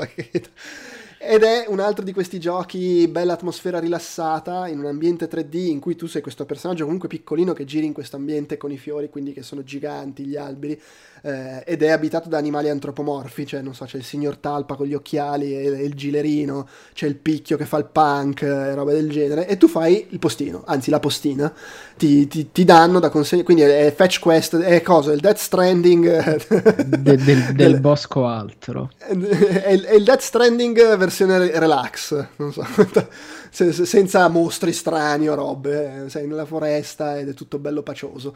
Eh, Mi è sembrato carino, chiaramente è un gioco a cui devi giocare un po' per vedere se sulla distanza come, come cose che ti fa fare riesce ad essere un po' vario, perché poi cioè dipende tutto dal level design, perché se tutto quello che fai è andare in giro a consegnare lettere a questo, a quello, a quell'altro, deve essere carina la storia che ti racconta il gioco e devono essere fighi i livelli, gli ostacoli che incontri nell'andare a, a fare le tue consegne. E poi magari Dove... si scopre tipo che il boss finale è la depressione, quei fatti così. No, te prego. No, solitamente un po', diciamo, questa vena un po' così, ogni tanto la cacciano questa. E tu che giocasti a quello là dove c'era lei che si ritirava nel paesino dove era cresciuto a fare la postina? Sì, sì, sì, sì, sì. Bello era, tra l'altro, mi era piaciuto. Non, adesso non mi viene in mente come si chiamasse. Poi, poi, dai, proseguiamo, proseguiamo. Eh, Dr. Fetus Min Meat Machine, che è il nuovo gioco dello studio, cioè di, di chi è rimasto. Insomma. No, ma in realtà non credo sia sviluppato da loro, però insomma è su licenza Super Meat Boy, diciamo. Non credo sia co-sviluppato che omaggia Dottor Robotnik Mean Bean Machine, che era il gioco alla Puyo Puyo, anzi in realtà era proprio Puyo Puyo, nel senso che Puyo Puyo oggi sì. arriva in occidente che si chiama Puyo Puyo, ma all'epoca, credo che la prima volta che è successo sia stato Puyo Puyo Tetris, e all'epoca però... Ehm, il primo Puyo Puyo venne portato in Occidente, siccome no, sta roba Puyo Puyo, che cazzo se la in Occidente, lo trasformarono in un gioco legato a Sonic, Do- Dottor, appunto Dottor Robotnik Mean Bean Machine. E loro hanno fatto il, eh, il Dottor Fetus, eh, come si chiama? Meat, uh, Meat Machine. Meat, che chiaramente è un omaggiare agli anni 90 come ha sempre fatto Super Meat Boy. Solo che non è semplicemente un Puyo Puyo che ha la skin di Super Meat Boy, è anche a livello di gameplay che fa il Super Meat Boy. Come? Allora, i pezzi che tu fai scendere sono delle creaturine da Super Meat Boy, sono carne da macello. E i, i, livelli sono popolati di pericoli, dove i pericoli sono la motosega che passa, la sega circolare, la lava, la fiamma, i laser, i missili, una un continuo seppellirti di pericoli. E eh, se il pezzo viene colpito da una di queste cose mentre ce l'hai ancora in movimento, muori, cioè perdi la vita, diciamo. Se invece riesci a farlo cadere fino in fondo, a quel punto fa parte della cosa che hai costruito e se magari un missile lo colpisce lo distrugge, però non, non, non, non muori. Quando muori riparti istantaneamente dal checkpoint alla Super Meat Boy e ogni livello ha tipo due o tre checkpoint che raggiungi perché chiaramente i livelli li finisci raggiungendo una certa quota di, di combo messe, messe assieme eh, e ogni tot combo raggiungi un checkpoint all'interno del livello. Di fatto, quindi tu devi comunque giocare a Puyo Puyo, ma lo devi fare in questa situazione di stress allucinante, perché devi essere veloce a far scendere la roba schivando i pericoli, le motoseghe, eccetera con in più un sacco di roba che si aggiunge, perché per esempio c'è un livello dove c'è la lava o le punte sotto e tu devi passare sopra degli interruttori che fanno apparire le piattaforme su cui appoggi i pezzi per costruire le robe, ma l'interruttore lo devi mantenere premuto. Quindi devi costruire una pila di pezzi in modo da arrivare a mantenere l'interruttore premuto e poi ci costruisci attorno le cose da distruggere, ma quando le distruggi non è più premuto l'interruttore, allora devi far ripremere l'interruttore. O magari arriva la motosega che ti rompe i pezzi e non è più premuto l'interruttore. Madonna che ansia. Allora, quindi è esattamente come Dottor Mario. no, no, eh, no, non proprio. Eresia. È quella cosa lì senza però... Sì. Quella parte, diciamo, di pianificazione relax che hanno quei giochi nei primi livelli. Cioè, è, è, come se partisse subito a Tetris livello 12. Ok. non so come Però dire. che mentre stai giocando a Tetris arriva tipo un pezzo che ti incula. Sì. Ci sono anche i boss, tra l'altro, che sono proprio il nemico gigante dentro al pozzo che ti caga il cazzo con, distruggendoti i pezzi mentre li fai scendere. Cioè, secondo me, devo dire, non ero fiducioso all'idea perché ci vabbè che è sta cacata. E invece no, è un modo molto, secondo me, intelligente e sfizioso di fare questo tipo di operazione. Poi, allora, Arca- Arcadian Atlas, che è un gioco che è in sviluppo credo dal 15-18 e, e, onestamente ci ho giocato pochissimo anche perché non adoro il, il genere perché non sono un fan del grinding e, e, mentre è proprio un genere in cui fai 8 miliardi di battaglie fai salire i personaggi mm. di livello eccetera perché che cos'è? è Final Fantasy Tactics sì sì e cioè è, lo è e non lo è, nel senso tu lo guardi e dici vabbè lo stile grafico è quello, il tipo di gioco è quello, è un JRPG tattico, anche se fatto da occidentali, eh, con tutta una storia da portare avanti, ma in cui fondamentalmente fai tutte le battaglie, le battaglie sono strutturate in quella maniera. Mi è sembrato molto carino, anche di questo credo ci sia la demo su Steam, eh, non so se e quando sarà pronto, perché veramente da un pezzo che lo stanno sviluppare, eh, però mi sembra promettente. Ripeto, parole dette da uno che... Eh, che detesta ri- questa roba. No, non li, de- non li detesto, no, perché in realtà io ricordo di essere messo a giocare a Final Fantasy Tactics Advance Ok, mm. quello è bellissimo. E mi piaceva, mi piaceva lo stile grafico, bellissimo. mi piaceva il sistema di combattimento, cioè era bellissimo. Solo che a me proprio caga il cazzo a livello di coinvolgimento quando mi, mi rendo conto che ah, devo passare ore ad andare in giro a fare battaglie eh, per eh, livellare un per po' i personaggi. Cioè, eh, io voglio tipo... fare non solo, ma quasi solo battaglie che mi fanno comunque andare avanti nella storia. Uh, triangle strategy, così. Okay. Perché cioè, è molto meno incentrato sul grinding e molto più incentrato sul, uh, sulla progressione narrativa. Poi sì, mm-hmm. però la, di contro c'è il fatto che c'è quella componente importante di visual novel dove tu passi una mezz'oretta a leggerti i dialoghi. Quindi non so, però con la Neri ne era stracontento. Io ce l'ho di là sempre perché mia sorella ha il monopolio della Switch e quindi la roba posso soltanto guardarla. Capisco. Va bene, poi eh, c'era l'appuntamento il, il, giorno dopo con, eh, non mi ricordo se era versus, versus Evil, o, sì no era Versus Evil, eh, che avevano un po' di giochi che tra l'altro erano anche al The Mix, ma che al The Mix ho detto vabbè adesso vado a dormire, visto che tanto c'è l'appuntamento domani, eh, tutti bellissimi. Allora, tutti. Il, tutti. Beh, uno era Dot Beam Imashli, eh, Dottor Fetus, che vabbè avevo provato, okay. non c'era da fare coda, fanculo, però. Eh, comunque ci ho rigiocato il giorno dopo l'appuntamento, mi sono divertito come uno scemo. Che ti sei, che ti sei arrotato a un certo punto, sì. detto vabbè. Eh, allora, worldless, cioè senza eh, mondo, non senza parole, che magari uno può pensare wordless, no, worldless, worldless, che è un Metroidvania con questo stile grafico molto essenziale, molto particolare che mi, mi è piaciuto molto, devo dire. Uh, è un Metroidvania, mi è sembrato non esagerato dal punto di vista esplorativo. Uh, la mappa non mi sembrava gigantesca, anche se poi vai a sapere perché comunque era una demo quella che ho provato. In, in, cui il tratto distintivo però è che ha un sistema di combattimento particolare. Il sistema di combattimento è a turni, però a turni d'azione, cioè quando è il tuo turno tu fai Mm, cioè attacchi nel nemico facendo le combo eh, in tempo reale, come se fosse d'azione. E il nemico può fare le parate e le contromosse. Dopodiché è il turno del nemico attaccarti e tu puoi fare le parate e le contromosse.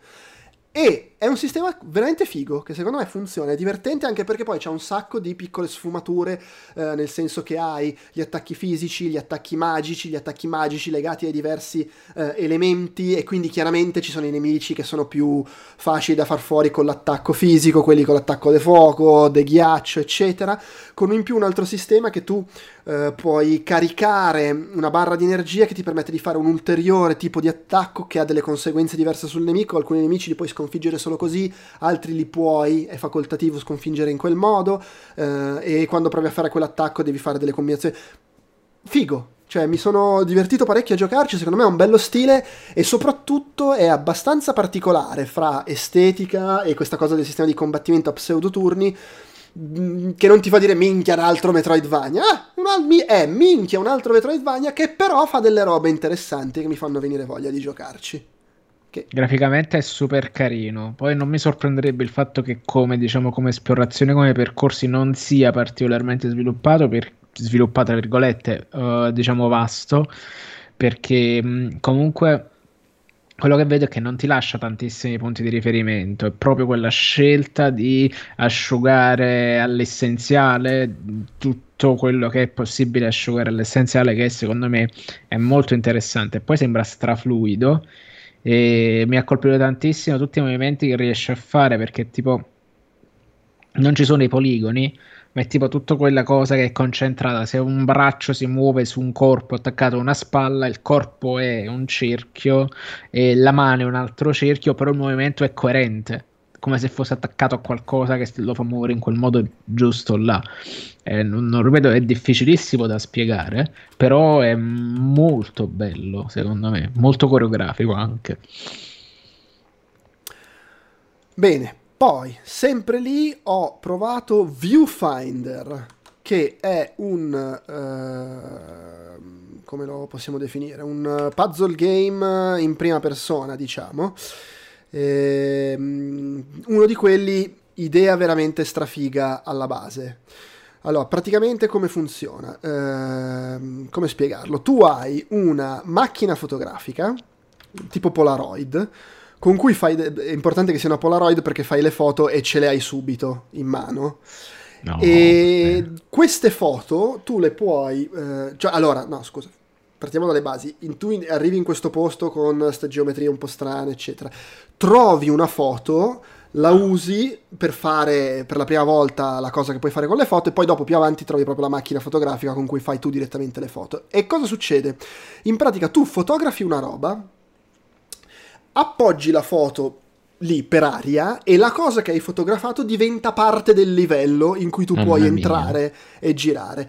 Il che crea tutta una rottura delle, eh, non so come dire, delle geometrie, del, del, del, del realismo. Eh, come vogliamo definirlo? Una via di mezzo tra The Witness, uh, Monument Valley con le Polaroid e, e, uh, um, e non ultimo coso, la Fez. Cioè, sì, è eh, tutto questo. Perché, Ma cioè, per no. capirci, tu, non so, c'è un muro e tu devi passare, fai una foto a una porta aperta, la metti sul muro e c'è una porta aperta nel muro c'è un, una roba fluttuante là a cui vuoi arrivare, fai una foto di un muro, la posizioni storta, la piazzi lì ed, ed è un muro che ti fa da ponte. Eh... E queste qua sono le cose banali perché il trailer fa vedere della roba che è completamente fuori di testa ed è sì, meravigliosa. Sì, sì, perché poi ci sono anche, c'è anche il fatto che eh, è, essendo ambientato in questo non mondo ci sono stili grafici diversi, c'è la foto in bianco e nero, la foto disegnata, entri in altri contesti. E, e, e oltretutto è un gioco che crea una, una, dinamica in cui puoi trovare soluzioni diverse alle cose, perché ad esempio io ho passato 5 minuti a fare foto a un edificio, a un palazzo, mettendolo con la foto piccolino, storto, per, per potermici arrampicare e passare sopra un muro, quando magari un'altra persona aveva semplicemente trovato un modo per girare attorno al muro per fare un buco nel muro, eccetera. E poi nel trailer si vede che diventa sempre più complessa come, come dinamica, aggiungono cose, immagino mano a mano che puoi fare con le foto veramente veramente figo non, non, vedo l'ora di giocarci onestamente a Viewfinder. Caspita caspita. Bellissimo. Poi, sempre a questo appuntamento dove c'erano solo giochi belli. Ehm, come si chiama? Steam World Build che è il, il nuovo gioco della serie Steam World ovviamente eh, ed è un city builder. Mm. Eh, è ambientato tipo alla fine del, se ho capito bene, del primo Steam World Dig eh, dove, eh, o del secondo, non sono sicuro, alla fine partono sti razzi per lasciare il pianeta che sta morendo e praticamente tu quello che fai è gestire una città di minatori che deve costruire uno di questi razzi. Mm. Eh, come lo fai? Allora, costruisci prima la cittadina eh, sulla superficie e tra l'altro c'è anche una storia con sto, sto, sto, pa, sto nonno e il nipotino minatori che piano piano va avanti la storia fra ogni, ogni tot vedi dei filmati che portano avanti perché loro sono i pionieri della situazione. E, mh, mm, costruisci la cittadina sopra e poi inizi a scavare la miniera e fai i vari livelli. Ed è, cioè, gestione risorse, city builder, devi creare tutti i sistemi per prendere i minerali che ti servono per costruire robe e portarli poi ai risultati in superficie, poi costruisci la stazione del treno e ti arriva il treno da altre città eh, con cui puoi fare, organizzare il commercio. Vedo più anche elementi tower defense, tipo che Sì, perché mostra, più certo vai in profondità e più rischi di trovare nidi alveari di creature che possono essere pericolose che ti attaccano. L'elemento di combattimento, però, è appunto è solo, cioè, è un po' tower defense. Piazzi delle strutture che ti difendono dagli attacchi di ste robe. E l'obiettivo finale è riuscire a costruire tutte le parti del razzo per arrivare poi a partire. Eh, mi ha fatto vedere sia l'inizio sia poi c'era un salvataggio molto avanti in cui c'erano tipo tutti i livelli costruiti e vabbè mi si è fuso il cervello eh, di, di, gestire tutta quella roba eh, però mi è sembrato molto figo anche questo poi, poi, poi, poi, poi, Planet of Lana, che è un, uh, non so come, un arcade adventure, un, uh, il filone, quello Limbo, Inside, uh, okay. Another World, Somerville, la rava, la fava. Mm. Eh, in cui tu sei questa ragazzina in un contesto barra pianeta alieno, diciamo, accompagnata da questa creatura che è una sorta di gatto, mm, non saprei come altro definirlo, eh, e eh, sostanzialmente tu esplori sto, sto, posto ed è un platform game con degli enigmi da risolvere e da risolvere eh, sfruttando la collaborazione fra i due personaggi.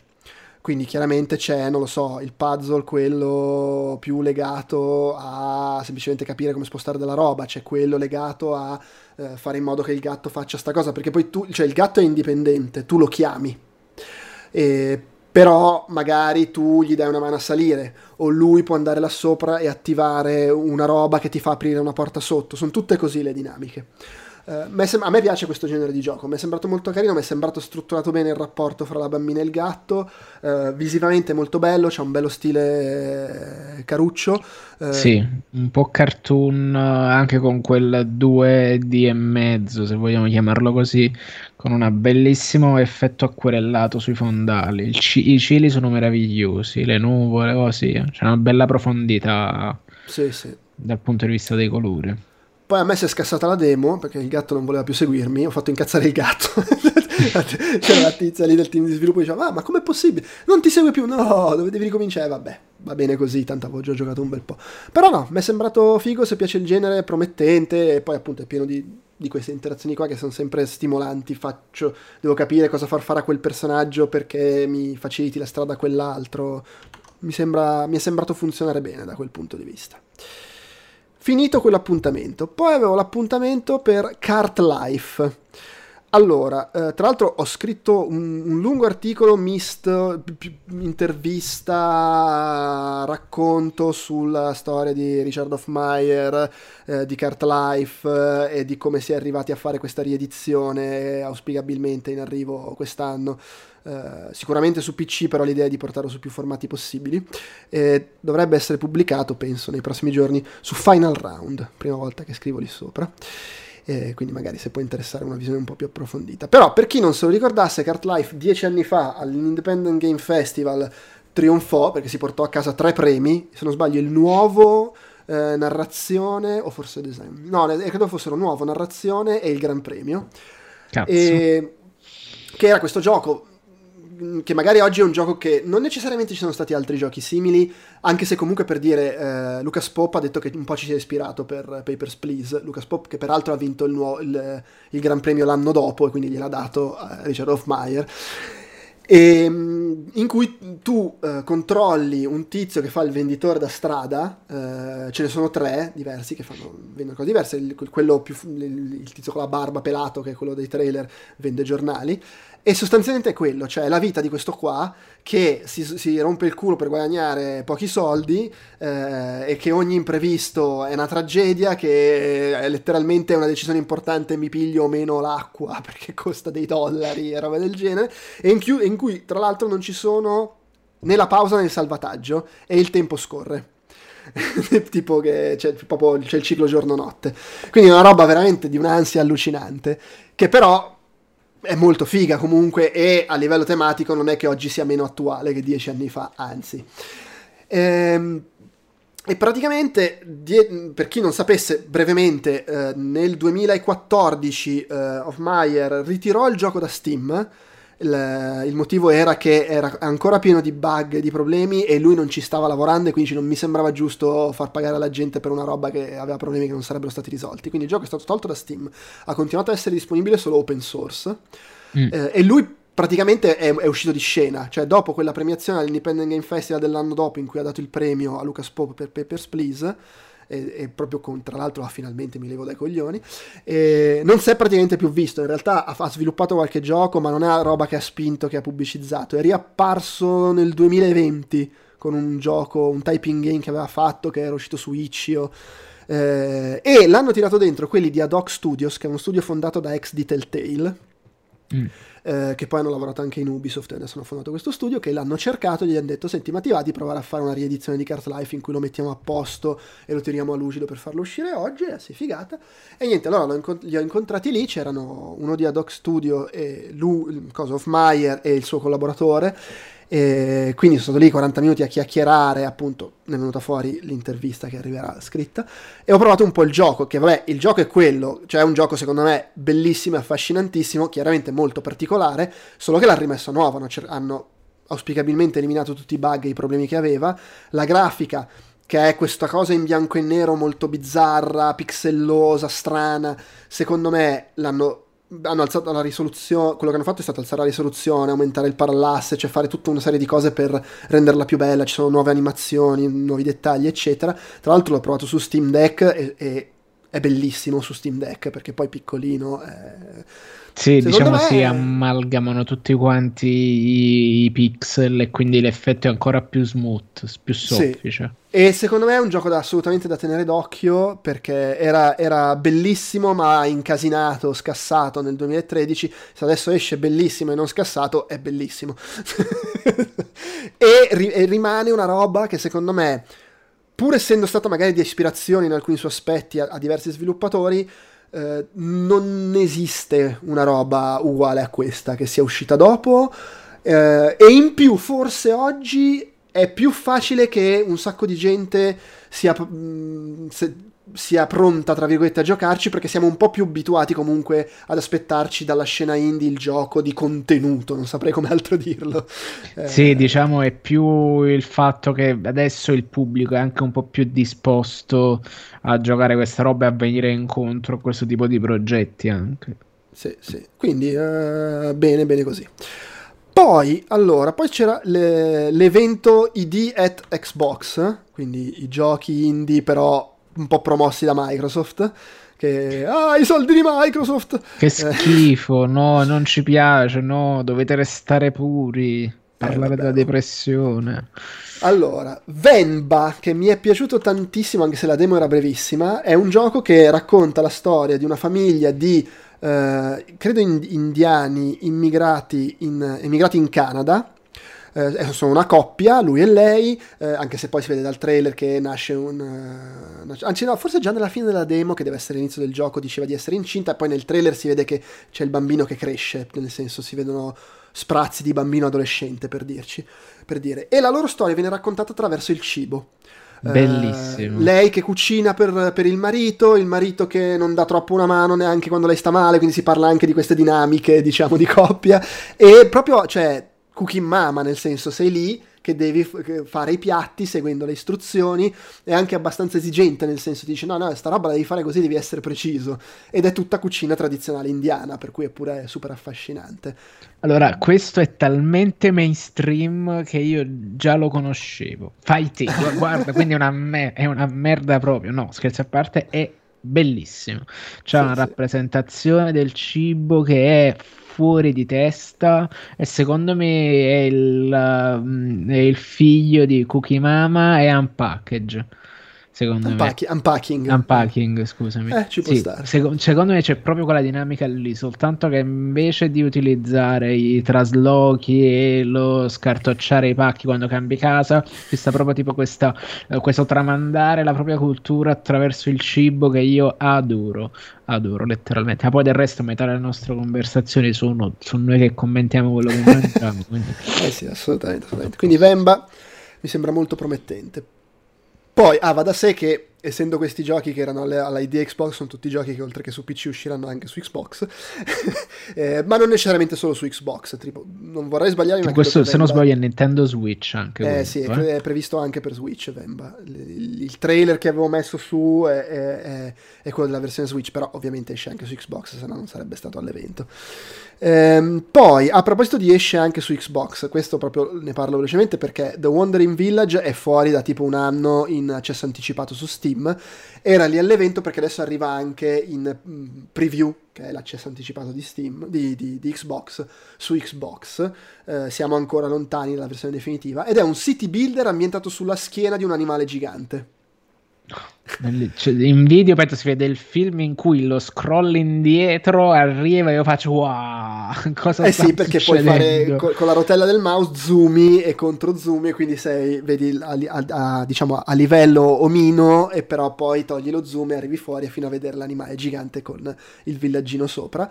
Ed è quello, cioè un city builder eh, in cui tu crei questa, questo villaggio, devi tener conto dell'agricoltura, i minatori, le piante, eccetera, con però questo twist che essendo sul dorso dell'animale, intanto l'animale se ne va in giro e quindi ti può portare in luoghi dove ci sono magari stagioni diverse che creano problematiche diverse. E in più hai un rapporto con l'animale, nel senso che il modo in cui sfrutti le risorse può essere di collaborazione, cioè fai cose che magari fanno bene all'animale, e, di, e, ne nascono effetti anche positivi per te, oppure puoi anche fare cose che sfrutti l'animale, perché, che ne so, gli pigli roba, la, eh, adesso sparo a caso perché non mi ricordo, la bile, per dire, cioè gli fai letteralmente male, eh, però sono cose che magari sono comode per costruire il villaggio, e questa cosa può avere delle conseguenze, nel senso che l'animale può anche arrivare a cercare di, di levarti dai coglioni scrollandosi, e robe del genere. Mi sembra molto carina come idea. Eh, È sembra... straaffascinante, c'era tipo un episodio del Dottor Who che vegliano la dinamica dinamica simile ovviamente su questa specie di balena spaziale, però questo è fighissimo secondo me. E mi piace anche Beh. tantissimo lo stile grafico che sembra quello là dei vecchi Warcraft, cioè Beh. nel senso è quel misto di... Uh, cioè di, di, prima della tridimensionalità insomma, cioè era quell'impostazione flat però ombreggiata che te lo faceva sembrare in assonometria non so come dirlo altrimenti è molto, è molto affascinante anche come, come, sintesi grafica ecco. Sì sì è molto molto carina. Eh, vabbè poi questo comunque già la conoscevo perché appunto è su Steam da un pezzo in, in accesso anticipato. Poi Botany Manor. Eh, è un altro puzzle game in prima persona. Questo incentrato sulle piante. Cioè perlomeno nella demo tu sei in questa casa eh, e sostanzialmente i puzzle sono legati al fatto che devi far crescere delle piante. Allora magari trovi, mm. eh, non so, un, un, seme di una pianta, lo metti nella terra e son, ed è richiesta, che ne so, la luce oppure il vento o devi innaffiarlo in un certo modo, gli serve quel tipo di concime e tipicamente, almeno nelle due piante che ho tra virgolette provato nella demo, eh, devi trovare magari soluzioni alternative, nel senso che spesso l'enigma è alla pianta serve questa cosa qua, non c'è esattamente questa cosa qua, ma puoi darle un surrogato sfruttando quel meccanismo che sta nell'altra stanza e che ti permette di avere lo stesso effetto. Per esempio, eh, la seconda pianta della demo, ed è quello che si sta vedendo tra l'altro nel trailer che ho messo su, ehm, per ottenere, dovevi farle un, uh, il serviva, un, se non sbaglio era una botta di luce improvvisa, in una stanza c'è una macchina fotografica d'epoca, di quelle che fa il flash con la, polvere, con la polverina, eh sì. e dovevi fare quella cosa lì, per, portavi la pianta là e facevi la roba. Mi è sembrato molto carino, sfizioso. Uh, tra l'altro, finita la demo, cioè non sapevo che fosse finita la demo perché era scassata, non, non finiva la demo. E quindi sono stato tipo 10 minuti a girare alla ricerca della prossima stanza finché. Con grande rammarico anche. Poi sono andato a chiedere alla sviluppatrice, che tra l'altro qua mi si conceda un. Bella donna. E... Scusate a volte non mi tratti. No, e... ci sta, è giusto. Che se scusate, mi ha detto no, sì, ma ha detto no, è che è proprio che la demo non c'ha, non c'ha la fine, perché poi il gioco era su un lo schermo piccolino da un lato e sullo schermo grande dall'altro, dove c'era lei, io l'ho provato dall'altra parte, quindi non era neanche lì per dirmi guarda che è finita la demo, puoi andartene. E come un coglione sono andato avanti 10 minuti. Tra l'altro, è, suppongo voglia dire che Microsoft ci crede in sto gioco, perché era sullo schermo gigante. Cioè, in questo ecco. evento qua ci sono tutte le televisioni e poi uno, ci sono un paio di schermi giganti. Cioè, per dire, un anno sullo schermo gigante c'era Cuphead Cazzo. In linea di massima ci mettono un gioco in cui immagino credano o che pensino che possa fare bella figura sullo schermo gigante. Ovviamente questo non ha una brutta grafica, però insomma. E su, allora, secondo me, a parte che va un po' eh, ripulito, secondo me, proprio su un po' per definire proprio gli spigoli, insomma, però è assurdo. Se quello là di prima era uh, The Witness che incontra Monument Valley, questo qua è tipo The Witness che incontra Potioncraft. Quindi um, io rapito, secondo me, veramente bellissimo. Bene, poi eh, sempre lì nel contesto Xbox ho provato Lamplighters League, di cui tra l'altro c'erano gli appuntamenti per uh, vedere una demo più corposa, però non sono riuscito a trovare un buco e quindi mi accontento di quello che ho provato lì sul momento, che è questo gioco ad ambientazione steampunkosa direi, eh, ed è una specie di XCOM, nel senso okay. ci sono proprio le fasi di combattimento alla XCOM, cioè coperture, turni, eccetera, con però anche una, una, delle parti, fra una battaglia e l'altra ci sono le parti in tempo reale, come in Mario Rabbids, no? Ci sono le parti in tempo reale, solo che in Mario Rabbids sono risolvi enigmi eh, pallosi e trova segreti. E qui invece le parti in tempo reale... Eh, le, le, parti in tempo reale sono tipo avventurose stealth, nel senso che no, ci sono i nemici in giro, tu vai in giro, esplori, porti avanti la trama, il racconto, e tra l'altro i nemici che sono in giro, se riesci a farli fuori facendogli l'attacco stealth eh, li ammazzi o li stendi, se invece ti vedono o fallisci nell'attaccarli, allora parte la battaglia a turni alla XCOM. Mi è sembrato bello. Be- be- belle... allora, secondo me è bellissimo. Un po' perché mi piace tantissimo questa ambientazione fin pseudo Indiana Jones e mi, mi piace tantissimo un sacco quello che fa.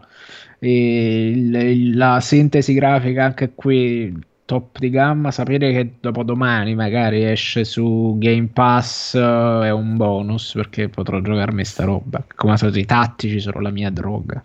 Vabbè, del resto era, essendo l'evento Xbox facile che finisca su Game Pass. Caspita, Tra l'altro l'evento, sì. Bo- l'evento, Xbox c'era anche l'Ice of P, che so essere un gioco attesissimo, eh, una specie, è una specie di Souls però c'era sempre gente che giocava, poi onestamente non è un genere cui, su cui sono molto ferrato e quindi l'ho... Eh l'ho, sì, è in pratica Pinocchio Cyberpunk che incontra uh, Bloodborne, sì, che sì, pure sì. quello no, esce tipo dopodomani su Game l'ho... Mi è sembrato fichissimo, eh, però siccome appunto non, non, ho, non ho... cioè già di base era, vabbè, io ci posso anche giocare, però comunque le mie considerazioni sarebbero iper generiche, eh, ma in più dovevo, cioè, c'era sempre la gente che giocava, dovevo farla ah, affanculo, provo le altre cose.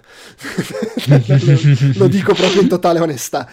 Eh, dopodiché, allora, appuntamento, questo qui era per eh, provare Layers of Fear, che è un'operazione che trovo mh, affascinante, non, ovvero praticamente hanno fatto il... Eh, come si dice? Il, eh, il, remake del loro gioco tipo subito dopo averlo fatto mm. si è passato molto dai primi Layers of Fear ma vabbè che dobbiamo fare ehm, e... però è quello eh. cioè è uno dei primi giochi credo che hanno annunciato in uh, eh, in Unreal Engine 5, eh, correggetemi se sbaglio, ma credo sia proprio così. E praticamente che cos'è? Fa il remake dei Layers of Fear eh, chiudendoli in una cornice narrativa. Cioè tu sei questa tizia che mh, mm, fa la, la scrittrice e sta scrivendo un romanzo sulle storie che erano raccontate nei Layers of Fear vecchi e va a rinchiudersi in, in un faro e in questo faro eh, trova appunto il, il demonio, cioè, non, sa, non, saprei come altro dirlo. E... Ed è William Defoe che scorreggio. Potrebbe essere, potrebbe. Pirla che sei. Ormai. E, ehm, e praticamente il il gioco è sostanzialmente quello, cioè c'è questa cornice che è lei nel... Nel, nel, nel boh, definiamolo nel presente, al faro dove iniziano, che, che, sta cercando di scrivere il suo romanzo e iniziano a succedere cose strane. Eh, e poi l, quando invece ti mostra le cose del romanzo che sta scrivendo sono appunto i, i flashback a, ai vecchi giochi eh, rifatti sotto forma di remake. Sostanzialmente è quello. Eh, la demo che ho provato è la demo di cui hanno pubblicato il gameplay eh, nel, nei giorni della fiera, per cui magari chi è interessato l'ha già vista, hanno fatto vedere 10 minuti di gameplay e più o meno era la durata della demo, in cui tu sei la tizia lì nel faro, iniziano a succedere cose strane e inquietanti, devo dire secondo me c'è una bella atmosfera, e poi i flashback con, che pescavano dai, dai giochi vecchi col pittore e tutte le robe.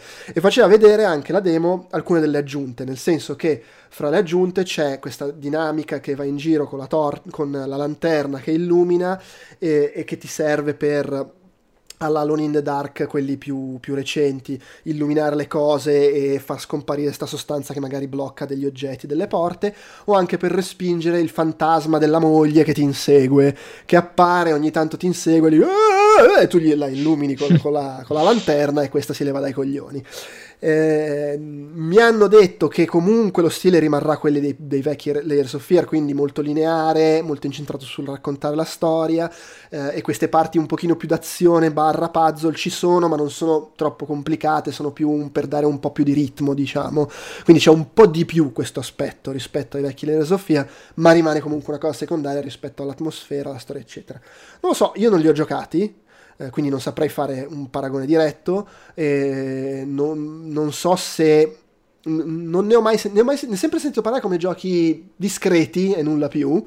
Uh, non so io che impressione il avrei. Il solito prodotto solido di Blooper Team. Uh, la demo però mi è piaciuta, cioè mi ha divertito, ma ha anche dato l'idea che in effetti sia una roba che sulle 12 ore, adesso non so quanto duri, però sulle 10 ore, 12 ore possa forse un po' trascinarsi per le dinamiche uh, che ha. Secondo me bisogna capire quanto la parte flashback, tra l'altra parte, riesca a darti una differenza e per evitare che tu ogni volta sei troppo più preso dalla storia, della cornice narrativa e patisci il flashback. Eh, Vabbè, Quindi... però questo, questo, fatto che è mm. integrata mm. con lei, che sta scrivendo il romanzo e rivive le cose del passato di quegli altri, magari riescono a, a dare un'organicità al tutto. Sì.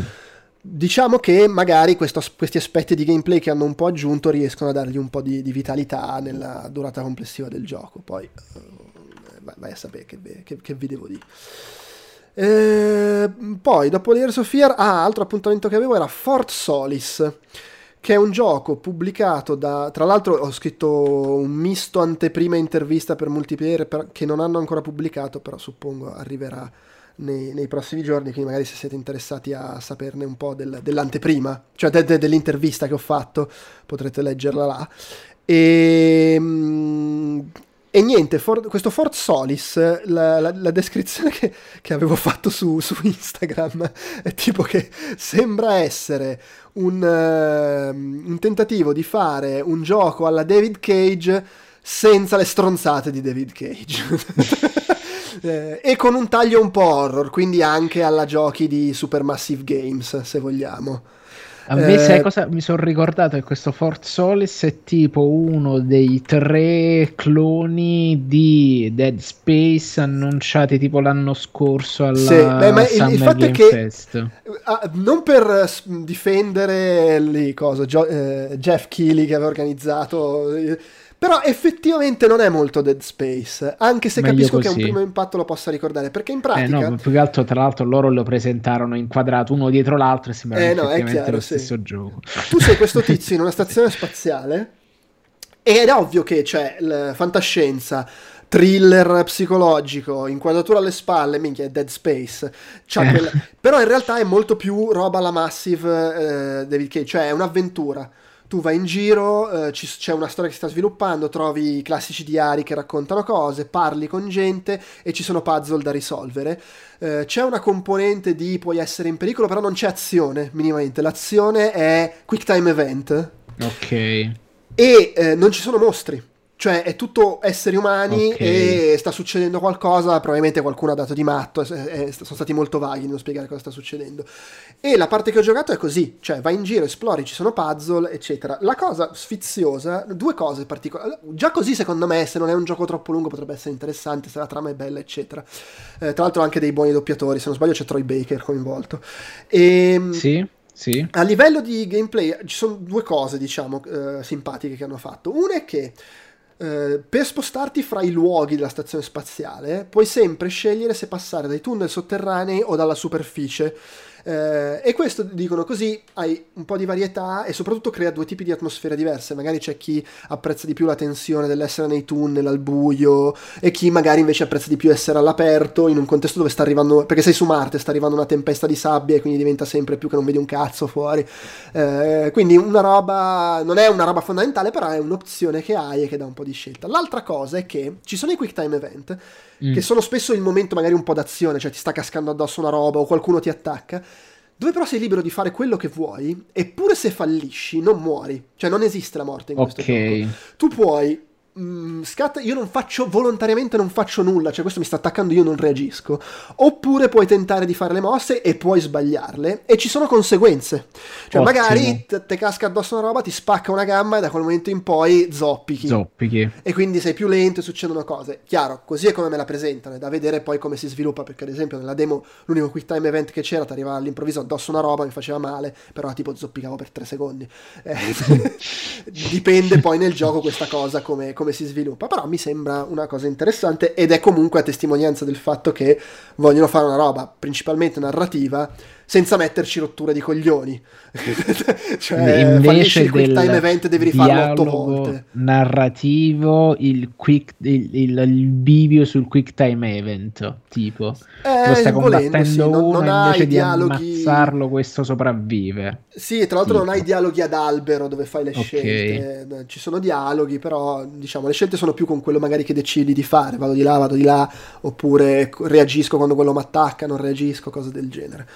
Eh, mi è sembrato sfizioso. Ah, e tra l'altro un'altra differenza con i giochi di Quantic Dream e quelli di Supermassive è che c'è un cast ristretto, sono tipo otto personaggi in totale nel gioco, tu ne controlli uno, hai rapporti con un altro paio, non so neanche se siano otto, per cui non c'è quella situazione da quei giochi là in cui hai otto personaggi principali, tutti possono morire o sopravvivere, no, cioè qua non si Mm. può morire, Eh, lui è e con lui vai avanti fino alla fine del gioco.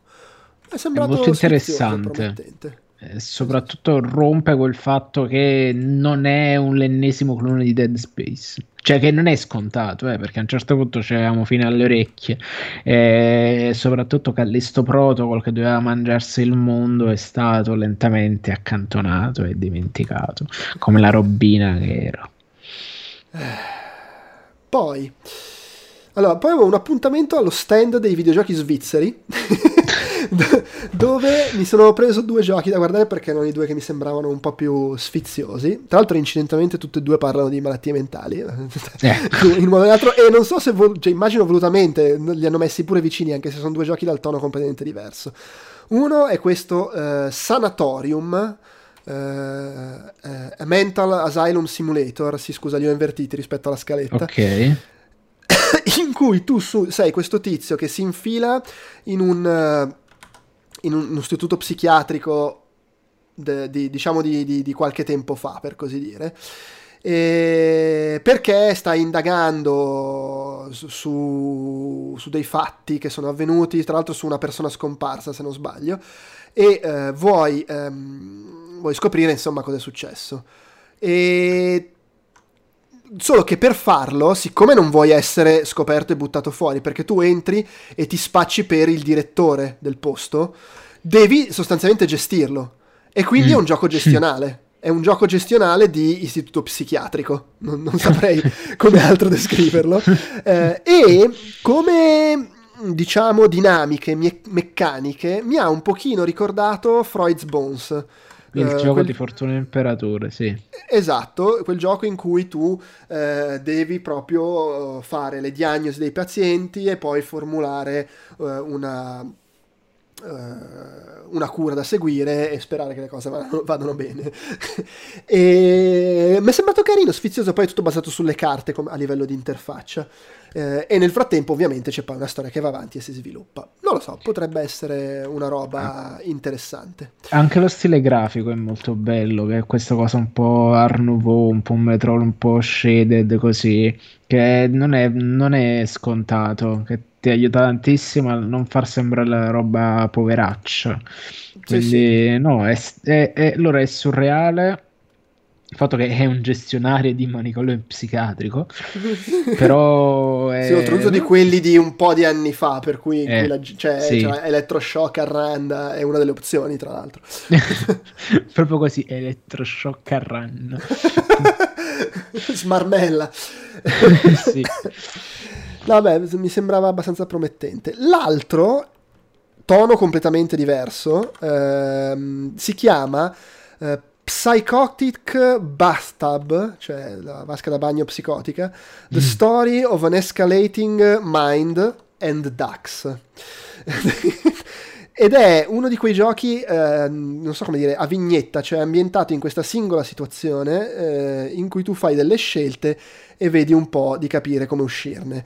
E la situazione è che sei nella vasca da bagno, sei vittima di un crollo psicotico eh, e fai proprio delle scelte del tipo eh, guardo il bagno schiuma, mi perdo nei miei pensieri, eh, sento come un rumore mio, di, di, di, qualcosa che mi gratta nel teschio, parlo con la, la paperella, mollo nell'acqua che in realtà è mio padre, e, e tutte robe del genere in cui tu, a seconda delle scelte che fai, porta a sviluppi a conclusioni diverse. Tra l'altro io ho provato la demo più volte, ho visto, mi hanno detto, la, la, la, conclusione è quella più positiva, cioè che è quella in cui alla fine riesci ad alzarti e uscire dalla vasca da bagno, ma ce ne sono anche di molto meno positive, tipo una che mi è capitata che ho fatto allagare il bagno perché ho aperto il rubinetto e poi nelle scelte continuavo a dire lascia andare, lascia andare. Mi è sembrato bello perché, più che altro, a parte che ha un bello stile, ma riesce ad affrontare l'argomento in una maniera che adesso io gli ho chiesto, mi hanno detto hanno lavorato comunque con eh, medici cioè, per, per, fare cose che abbiano un senso. Eh, mi, mi, sembra che riesca a prendere l'argomento in maniera seria eh, e, e, e, a immergerti un po' in quella, per quanto possibile ovviamente, in quel tipo di situazione, mh, mm, con, mostrandotene anche il lato magari più opprimente, senza però risultare eccessivamente pesante perché gioca anche con lo humor nero Mm. Eh, con l'assurdità delle situazioni, senza che però sem- diano l'idea di essere irrispettoso in questo. Per cui mi sembra centrare abbastanza l'equilibrio giusto in questa cosa e mi è sembrato... Una... Chiaramente mi immagino che sia il classico gioco indie molto breve, in cui magari lo rigiochi più volte per vedere tutte le possibili svolti, però non è che è una roba che ci stai 20 ore, anche perché 20 ore di sta roba, cioè poi mi viene a me amma- Poi vedi tu ti ammazzi. Eh. infatti, infatti. Poi l'ultimo giorno sono riuscito a dedicare una mezz'oretta, purtroppo non di più, a pasturare nella zona organizzata da, da mm, come si chiamano? Lo studio di Tim Schafer. Uh, oddio. Uh, ah. Ah. Schafer. allora, Tim Schafer, Wikipedia. Double Fine. Ah, eh, eh, si chiamano i Day of the Devs e c'è proprio una fila di giochi che sono lì in esposizione da provare che tra l'altro il primo giorno siccome non ero mai salito al terzo piano del Moscone West non mi ero accorto che c'era già. E quindi vabbè sono riuscito a provare solo due cose. C'erano diverse cose interessanti per esempio c'è il gioco che si chiama mi pare Sea of Stars che è il nuovo gioco uh, di, sì. di, di quelli of... di Uh, quelli che avevano fatto quella specie di Metroid Ninja Gaiden Metroidvania con la musica sì. fichissima The Messenger. E invece uh, sea of Stars? uh, Sea of Stars è tipo Xo, uh, Xeno sì, Chrono, sì, Chrono JRPG Trigger è un JRPG però, però ed è ambientato tra l'altro nello stesso universo di The Messengers, che mi sembra molto figo, però non sono riuscito a provarlo perché è, è proprio Chrono Trigger, tra l'altro, eh. sì, cioè, sì, sì. perché c'è proprio quell'impostazione là anche dei combattimenti e quella cosa particolare del, dell'essere più orientato alla risoluzione del combattimento tipo puzzle piuttosto che grindare, mm. quindi è quella roba che secondo me ti piace assai, perché no, no, dovrebbe uscire pure sul Game Pass, per quello. Però non sono, non, non sono riuscito a giocarci, per cui vabbè. Eh, eh, ho provato però questo Animal Well, che è carinissimo. È tipo un platform game con una grafica super pixellosa, minimalista, sembra un Baba Is You più colorato, volendo. Mm. Eh, ed è mm, un platform, platform puzzle. Cioè vai in giro, Devi capire come attivare l'ascensore che ti permetta di salire di sopra e arrivare alla porta dove c'è l'interruttore. Entri in quella stanza, c'è un nemico che è veloce, ti attacca, ti ammazza. Quindi, evidentemente, non lo devi combattere. Però, magari se riesci a scappare, raggiungi quell'apertura. Cioè, tutto così. Tutto molto. Si muore facilmente, ma il checkpoint è subito prima. Eh, con visua- soluzioni visive veramente drogatissime. Eh, mi è sembrato delizioso e veramente non vedo l'ora di giocarci. Eh, quindi bella per Animal Well. E l'altra roba tipo che... è invece il gioco tipo con la grafica tipo Game Boy prima maniera, però col, col, con il, testo, con il testosterone, con dopato al massimo con la droga perché è incredibile. Sì, veramente è, vero, è, veramente bellissimo. Poi effetti di trasparenza sull'acqua, esatto. robe meravigliose. La, la, la, particella della polvere quando tiri giù il muro, sto vedendo delle animazioni che sì, non sì. sarebbe stato possibile fare in nessun altro modo. Uh, tutto, tutto questi colori che sono tipo neon, però tenui, cioè un po' fuori di testa. Sto vedendo le immagini di... dei mufloni là che, sono, che invece sono incredibilmente realistiche. Sì, è sì, no, è, è, è, molto bello. Di Sea of Stars dice Vito che se non l'hanno tolta c'è la demo su Switch, ma magari anche su Steam, cioè, non, non, ho idea. Vediamo, scopriamo. Sea of Stars, Steam. Uh, non, non, mi sa di no. Uh, sì, no, no, no, non c'è. Vabbè, oh, eh, comunque si può dare un'occhiata su Switch. Poi, Mina the Hollower, l'altro, l'altro, dei due giochi che sono riuscito a provare lì a, ai Day of the Devs, eh, che è il nuovo gioco di Yacht, Cl- Yacht, Club Games, quelli di Shovel Knight, che finalmente dopo, dopo aver passato tipo dieci anni a fare DLC, aggiornamenti e roba gratuita per Shovel Knight, che per carità stima bravissimi, è il loro nuovo gioco. Que- Shovel Knight era eh, il gioco d'azione, diciamo, laterale, platform in stile NES, questa è la loro rilettura di Zelda, sostanzialmente. Top e cioè ha veramente quella struttura a schermate fisse che so quadrati eh, anche se magari c'è un po' di scrolling eh, piccoli puzzle nemici da combattere. La cosa particolare ah, vabbè poi ovviamente, ovviamente, è molto moderno poi come soluzioni c'hai un sacco di armi eh, che puoi prendere che hanno tutte, tutte usi diversissimi c'è il martellone la, hanno la carica eh, i nemici hanno mm, comportamenti molto fighi ovviamente non è un gioco per NES eh, conserva è un gioco da Game Boy Color horror. Conserva da Shovel Knight quella cosa alla Souls che se muori lasci la roba lì, riparti al punto del al falò di turno, però puoi tornare a recuperare le tue cose se non ti fai ammazzare nel frattempo, eh? che c'era anche in Shovel Knight.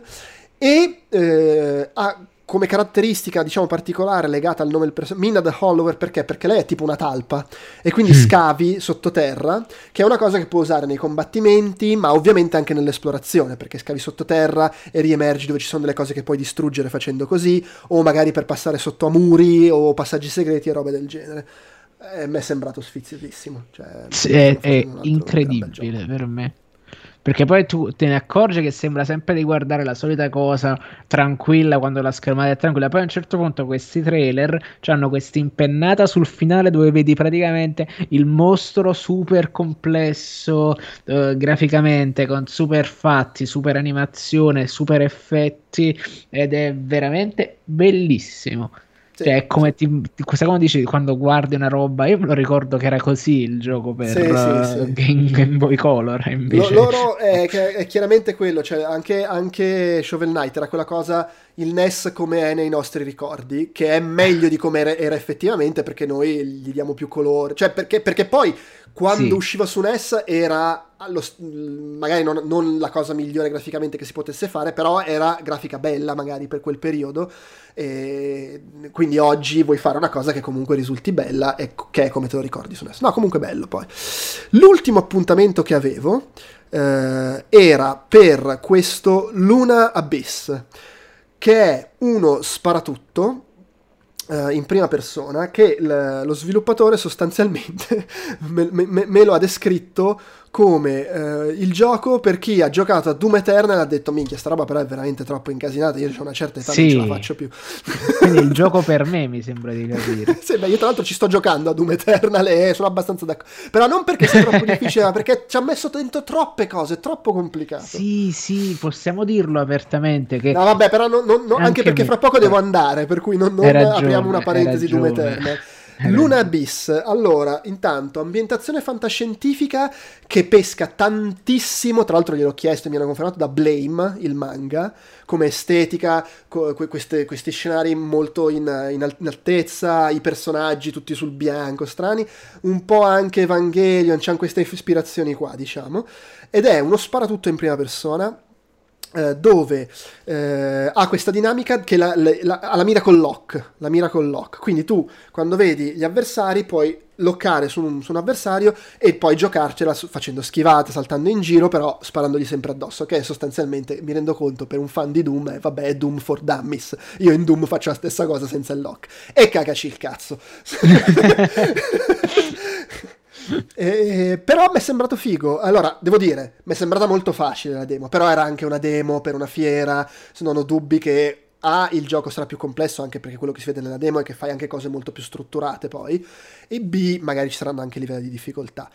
Quello che ho provato ha dei puzzle sfiziosi, i combattimenti sono divertenti, il, c'è la classica cosa boss che devi capire quale arma usare per buttargliela in quel posto perché hai diverse armi che fanno cose molto diverse, piccoli puzzle ambientali, bella atmosfera, secondo me è promettente. Poi è chiaro, è il gioco d'esordio di uno studio piccolo eh, che se gli va bene questo magari poi fanno una roba più ambiziosa, quindi non ci si deve aspettare come valori di produzione la Madonna è, è, per essere un gioco indie e che immagino, non gliel'ho chiesto, ma immagino non sarà venduto a 80 euro, magari è nella stessa fascia 39 di Stray Souls che dicevamo prima, eh, secondo me fa la sua figura, un bello stile, eh, sfizioso, carino. Dice Federico in chat, ammazza mi hai già convinto, mi fa piacere. Sì, sono abbastanza convinto anche io perché ho visto della roba stra- strana, nel senso che non ti aspetti di vedere quelle cose tipo il treno con la faccia eh, poi detto è veramente è disturbante. Cioè, sì, riesce sì. a essere disturbante. Beh, per, per me era nettissimo Blame come ispirazione, soprattutto quando ci sono i dialoghi e il personaggio con cui stai parlando lo vedi disegnato invece mm. che in grafica 3D e lì la, faccia, la faccia bianca del personaggio con gli occhietti rossi. E anche eh, mi ha fatto troppo venire in mente Blame. Poi lì lui ha detto sì sì no assolutamente Blame. Poi ha detto in alcune cose delle, nelle architetture eccetera. Poi ci sono eh, altre cose che magari sono un po' più Evangelion. E poi la, la, com'è che si chiama? Quell'architettura che adesso è, va di moda che tu, quella che era anche in, in Control. Eh, uh, ok brutali- il brutalismo. il brutalismo che mo tutti fanno il brutalismo nei videogiochi. Eh guarda qua Bisogna, eh, eh, sono capitato al momento giusto. Fanno tutti il brutale, anche, coso, anche quello di Golf Club Wasteland, che però è giustificato perché lui è cresciuto comunque in una città croata dove era tutto brutalismo. Eh. Dice, quindi vabbè, oh, eh, quella è la roba che conosco.